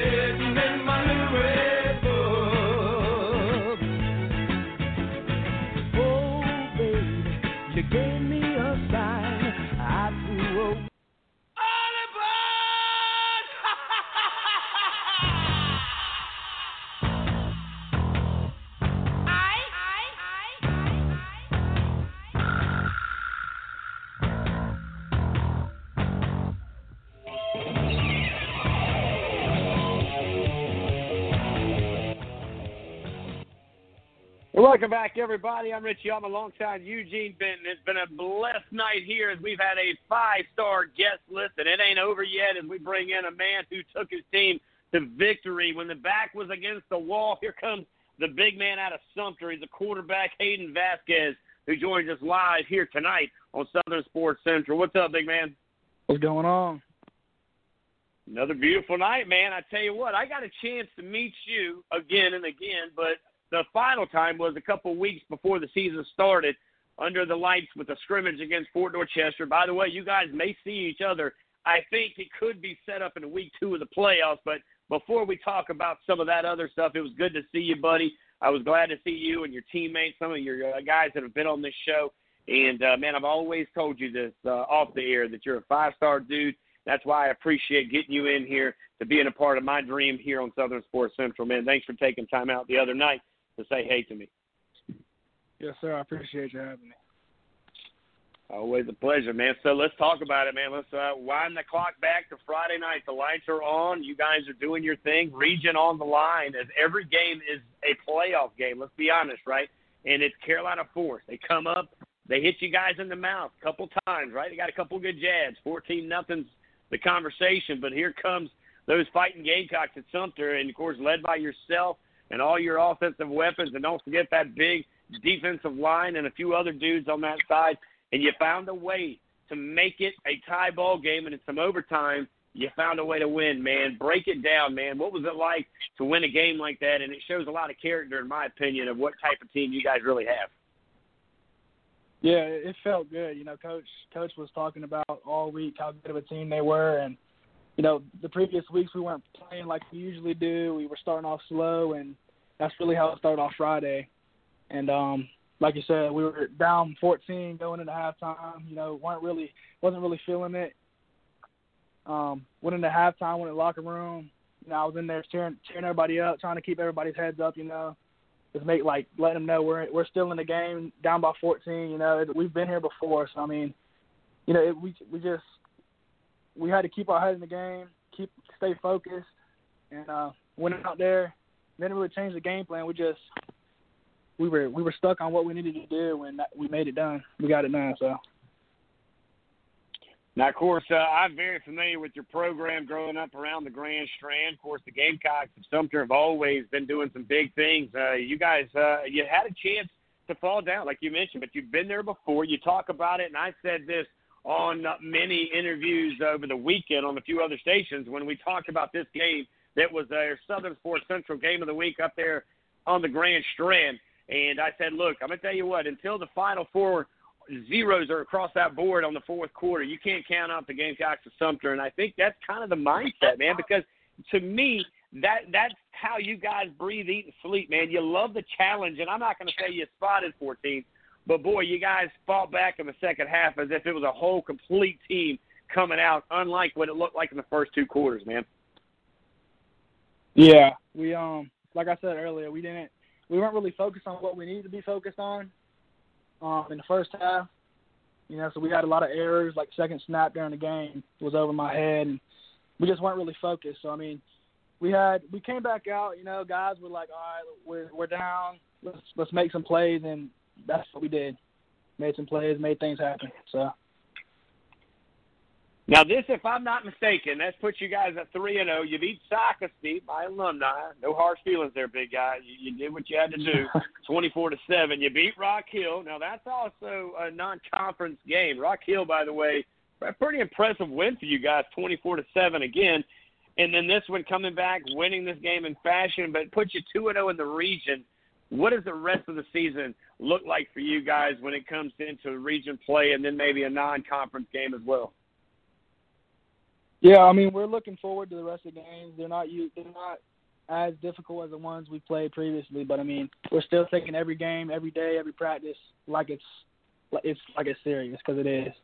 You know we can't we can't take these teams for granted, no matter how good they are or how how what their program is like. So you know we're still we're still out practicing and in and out every day, working on what we need to do.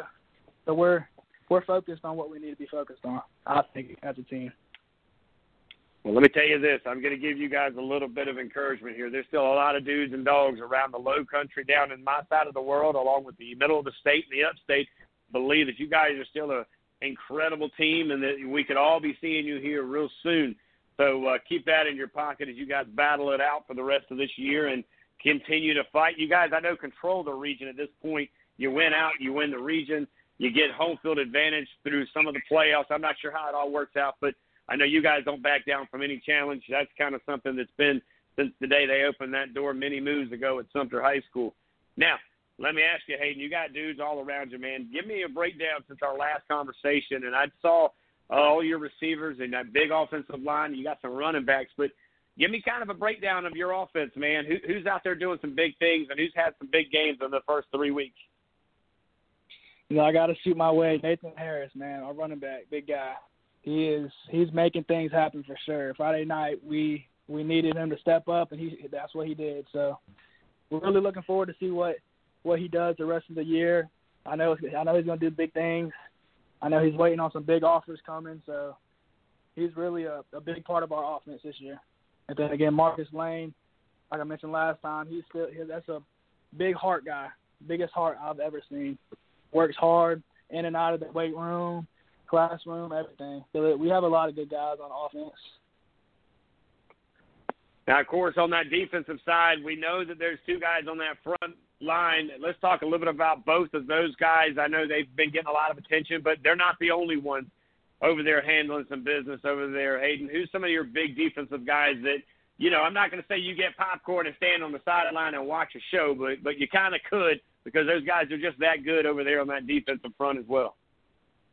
Right. Obviously, we got Justice Boone, um, Miles Capers, Davin Jackson, Deshaun McKnight. You know, we got a lot of our defense in and out of years is very, very good. Coach Arthur does a really good job doing doing what they um what he's meaning to do with them. So a lot of key guys. Our secondary, they're young, but they're they know what they're doing. We had a guy, true freshman, starting um, last year at safety, and Zaire Gamble, and he um he's really showed the potential he has. So our defense, yeah, that's probably I would rate the our defense probably the best in the state. I like to hear that. That's the quarterback talking at his best here. Sumter's quarterback, Hayden Vasquez. He's a five-star dude to us. Don't matter what he is to you. I can tell you this cat can play anywhere on a Saturday afternoon. If you're not talking to him, shame on you because this kid is ready to go. He's got the size. He's got the abilities. And I believe, correct me if I'm wrong, you're coming from a different side. Is that correct? Yes, sir.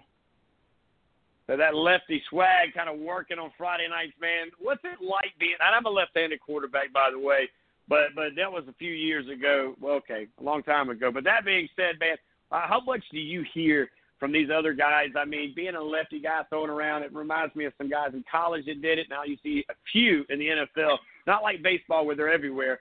What's it like for you? What are some of the harder things for you as a lefty to adjust as you come across uh, on a normal Friday night? Um, hardest things. I wouldn't say they're necessarily hard. They're just they're different from what a right-handed quarterback would have to do in certain situations, like escaping the pocket different ways and movement in the pocket. It's just it's different from a from a right-handed perspective.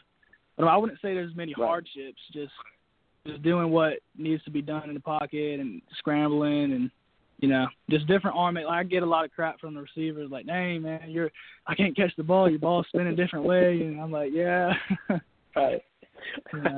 you know, I tell you know, it's funny being a former quarterback too, man. You know, I, I related it a lot to me growing up surfing there in Surfside, where I grew up just south of Myrtle, and I always would surf the other side. Those guys would go the other way, you know. So it was good for me because I wouldn't have anybody dropping down on me. But then when I played baseball, of course, I was a pitcher. I threw it, had a, a nice tail on it. Well, football did the same thing. So my receivers had to almost get used to the spin of the ball, but the tail of it yeah. as well at some points because at some point it almost gravity just grabbed that lefty swag and kind of moved it a different, which was good for my receivers once they learned how to handle that ball coming in. The defenders yeah. on the other side, man, they couldn't even keep up with it, man. How much do you kind of utilize that? Because I did. I'm just telling you some of my things that I dealt with. But how much do your receivers and you kind of have a little chuckle on the sideline going, man, they had no idea that thing was going to break off at the end. Yeah, I get a lot. Like I said, I get a lot of crap from them. But I mean, yeah, they're also like, "Dang, man, like they ain't never seen some stuff like that." So like, yeah, different, just different placement and stuff. It, I think it gives me a little bit of edge, but yeah. Sure. Now, is your release a little different? You know, I was, you know, me, I would come almost a three quarters and throw it, which you got me around certain guys, especially that arm strength because I had done it so much of throwing a, not a three quarters but close to it. Is your arms? It, does it come a little bit different kind of uh, tell me a little bit about that when it comes to again we don't get an opportunity to talk to other left-handed amazing athletes like yourself and myself again just to brag on us a bit but uh, what are some of the positives that you feel that you're able to kind of utilize that different arm angle if you will to throw a, a football like they do in baseball yeah i think i'd say i'd have a, a very high release which also gives gives me an edge like gives me some more spin on the ball but that also comes with the last little flick of the wrist at the end. So my, I think my, my release is really high, so it helps. And I'm not the tallest guy in the world, but it helps me get over the guys, the linemen, and those line those linebackers playing shadow and stuff. So I think um, it helps a lot having a higher um, arm angle. Suppose like some guys with like side arms and stuff. Right, right. And again, I had a chance to watch you multiple times through camp you did a phenomenal job, Dad and Mom, everybody, Grandma, maybe the neighbor next door. I don't know. You got yourself there. You were there. That was my key point of watching you work out. And I know Miss V and our partners in the upstate with the South Carolina High School Blitz, we've all really kind of adopted you as, as a first class, five star dude, whether it's on the field or off the field. Hayden, so all that you continue to do has been shown. You're six one. Is that still good to go? Six one, two fifteen. Yes, sir. And he's got, of course, a 4.1 GPA. I got a feeling that thing's going to climb a little bit more. The Low Country Outlaws, by the way, the 707 guys, uh, you got that in your description. Mal Lawyer, actually, and I had a conversation last night. See how small the world is in sports, man. It's a fraternity that you never get out yeah. of, and it's hard to believe that we all find a way to talk. And he called me last night, and he was at work at 11:30. He called me, and we talked for about 35 minutes to 40. And I had one of your coaches on last week, and we're actually going to be traveling – with that team this year as soon as the season's over, doing some stuff around uh, the state, which is going to be neat. But uh, man, I, I can't tell you enough how proud I am of you. I hope I get to see you in a few weeks on many different levels. Um, you know, no matter what, you know, we'll keep in touch. I would like to keep you on this radio show with me because I feel like not only are you an outstanding athlete, an outstanding citizen at Sumter, but you're great for the state of South Carolina. And I know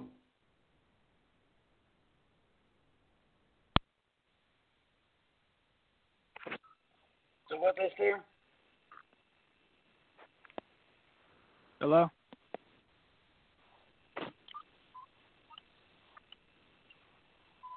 Sorry, Sorry about, that, man. Somehow, some way, we got disconnected there. But uh, I do appreciate everything, brother. I hope that you continue to work hard. You continue to do great things. And uh, let's catch up soon. Good luck the rest of the season, and we'll catch up soon, buddy. Yes, sir. Thank you for having me again.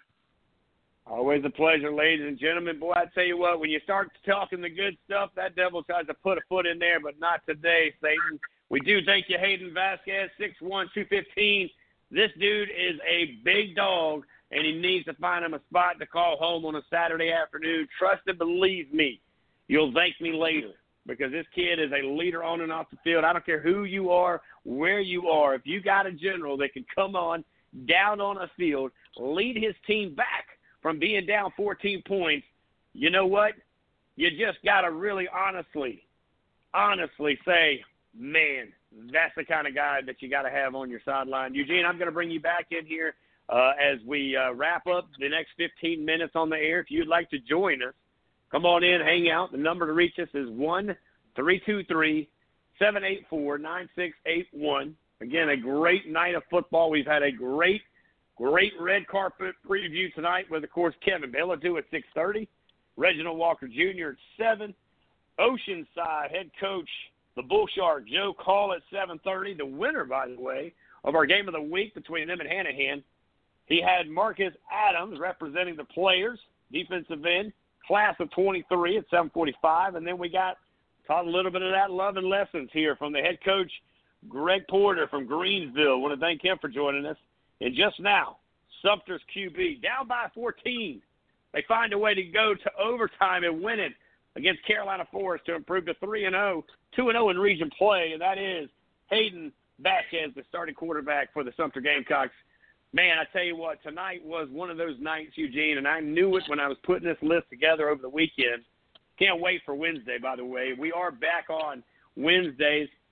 Miss V will take back over Thursdays with the South Carolina High School Blitz, along with you, yourself, Eugene, will join her on Thursday, as you guys will be breaking down some of these juniors that are going to be a part of this Elite 88 playing on a day in December up in the capital city. So it will be the upper state versus the lower state meeting in the middle of the state to crown a victory, a champion. And I got to tell you, man, just some of the names that have come off of the upstate and some of the dogs down here in the lower state, it ain't done yet. We still got a lot more names to come out, but I can't wait for this game to take place, and we're going to broadcast it live right here on Southern Sports Central with myself, Eugene. We'll have, of course, the professor, Clinton Robinson Sr. We're also bringing in our guy, Brandon Biscobing from the Grand Strand. It's going to be a packed house, and we're bringing all, and I mean all the fireworks for this one.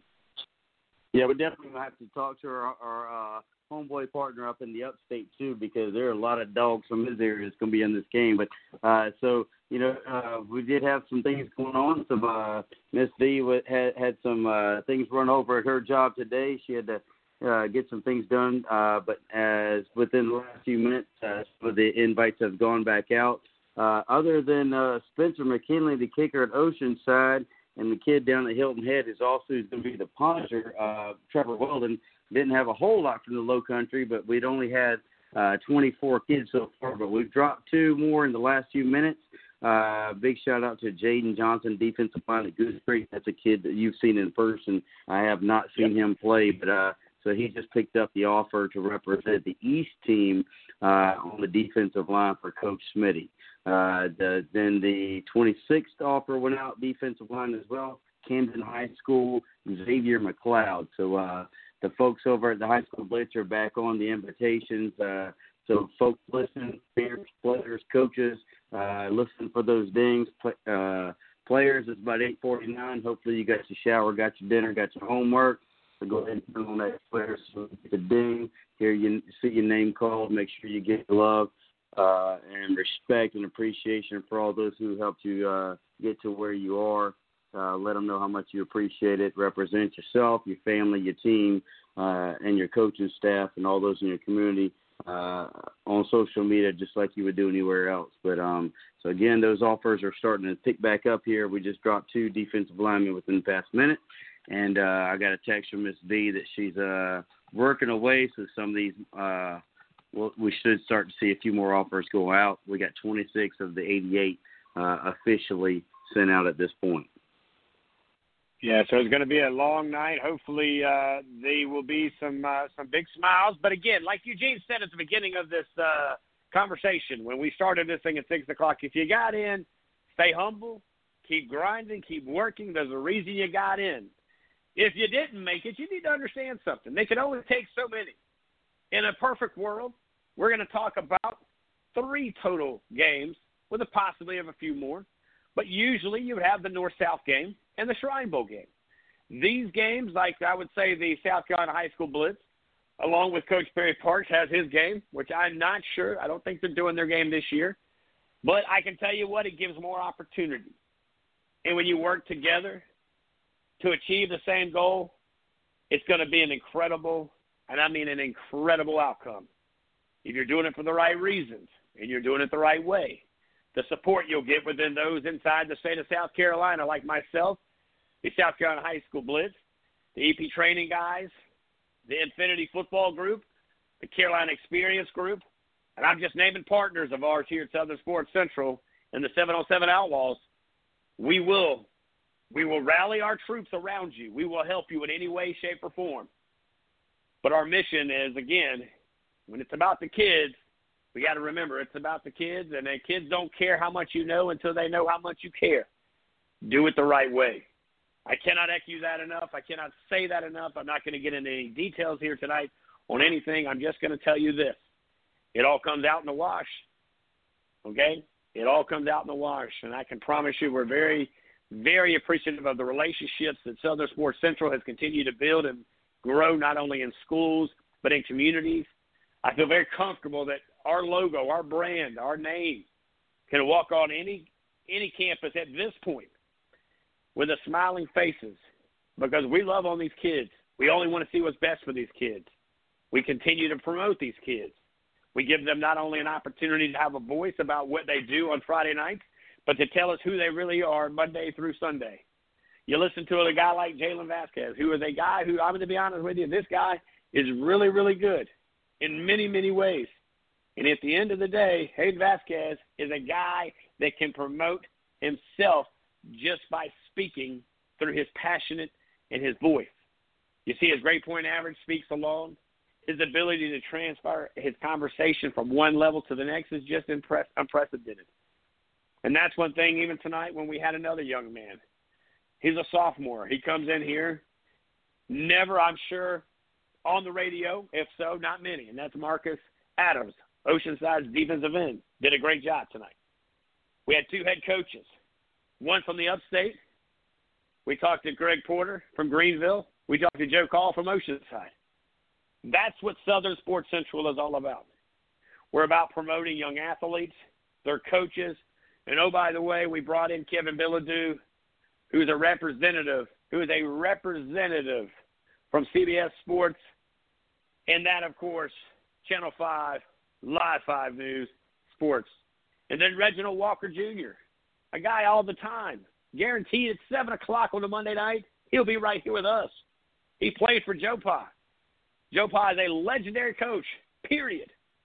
There is no conversation there. He also has done multiple things in the community in Charlotte that we don't even have enough time to tell you. He represents not one, but two great colleges in that community in that area. He also works for a TV station. But he makes sure on Monday nights or Tuesday or Wednesday or any night that ends in Y, if we need him, he's here for us. We appreciate that.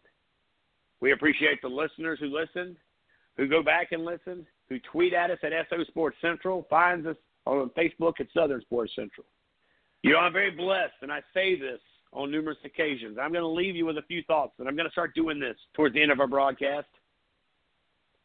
And that is be the person to those that you want those to be to you. Go out there and be somebody different. It's not hard to be a nice person. Matter of fact, it's harder to be a jerk. It's harder to be a snake. It's harder to be that guy. Go out and treat somebody the way that you want somebody to treat you. And if you go that way through your days, whether you're on a football field, a baseball field, or a basketball court, or any other Marlboro racing, whatever you do, do that.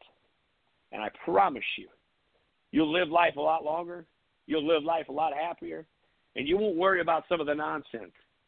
You know, it all the time, and I had this conversation with somebody earlier. True character comes through adversity. You want to know what somebody thinks of you? Let there be some turmoil. Let there be a situation where they have a reason to turn their back on you or not turn their back on you. And for the ones that turn their back on you, the ones who don't believe you, the ones who don't follow you and keep with you, well, brother, them are the ones you don't want anyways. Because they should have known who you were before. Especially don't let you be the person that you told them you weren't.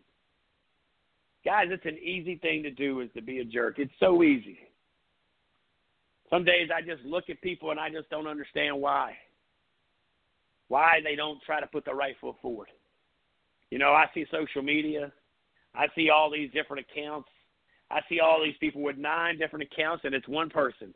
Man, how in the heck do you live in nine accounts? I struggle with two.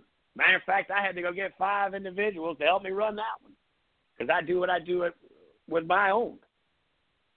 But when it comes down to it, at the end of the day, when it's all finally said and done, I cannot echo this enough. Be the person. I said it twice. I'm going to say it three times and then it sink in. Be the person to somebody that you want somebody to be to you. You know, you've heard it on many spills and different speeches here by so many guys. We do a lot of great stuff with some, some motivating breaks but you know, it's amazing when you don't get what you want, you're always wanting a refund. But do you ever go and offer to give back your refund when you don't give somebody all that you deserve to give them? It's all these questions. All you athletes looking for, you're looking for scholarships. You're looking for answers. Well, did you leave it all on the field, or did you take a few days away? I just want to know the answer to that. Because if you took a play off, well, then shame on you. You know, it starts in the classroom it finds its way in the weight room, and sometimes it usually goes out there on that football field. But I'm going to start a day early before you go in the classroom. It starts at home. If you can't take out the trash, and you can't cut the grass, and you can't follow mama's and daddy's rules, and you can't show up when you're supposed to be up, and you can't do the little things, then I don't expect you to do the big things because you can't follow any of the small things. Just a little bit of truth here tonight as Eugene. I'll bring you in to kind of let you say your final words as well, man. But it was just on my heart tonight because there's been a lot of conversations. Boy, 2020 has been a year of vision. Have we learned so much, Eugene, about so many? We thought we knew you. Oh, but now, oh, we know you, Eugene. Yeah, no doubt, man. Like you said, you know, for shout out to all these kids, you know, the ones that are that are getting selected. Uh, like you said, you know, being respectful of those that don't. Uh, you know, use that as motivation, man. And, again, you know, it, it's hard to explain unless, uh, and some kids will get it. Uh, you might be a great receiver, but let's say you're a a six one, you know, uh, two hundred pound guy, and you run a four five, and there's a guy on your team that's six two, who's uh, two hundred pounds and, and and runs a four four. But on the flip side of it, you might be uh, you might could say play safety, and so coaches are looking for that. You know, they're just looking for they're great athletes. They're also looking for guys to fit certain roles, and you know, also too, you know, we put it out there that guys need to check those social media accounts because we've heard, you know, I'm not saying that's been the case, but uh, because I don't know, I haven't heard that that's been the case at this point. But you know, it, it's a good it's a good uh I guess uh it's good barometer or temperature check for these guys uh to go and see what they can do to improve on and I'm sure if they reach out to some of these coaches they didn't get picked and say, Hey, what can I do to get better? They're coaches. They're gonna love on you and tell you, even though they may not be your coach, they can tell you, Hey, I'd like to see this uh for next year because there's always hopefully the Shrine Bowl, Senior Bowl and things like that. So uh wish everybody well. You the same brother, and I'll talk to you soon. All right, guys, that'll do it for tonight. Don't forget, tomorrow night it's Everett Sands and the West Foundation Sports Show right here on Southern Sports Central, talking about before and after you play the game of whatever it is you're playing. You want to check them out right here tomorrow night, guys. On behalf of all of us, to all of you, congratulations those who are selected. For those who continue to wait, let's get it done, guys. We'll see you next time right here on Southern Sports Central, guys. God bless.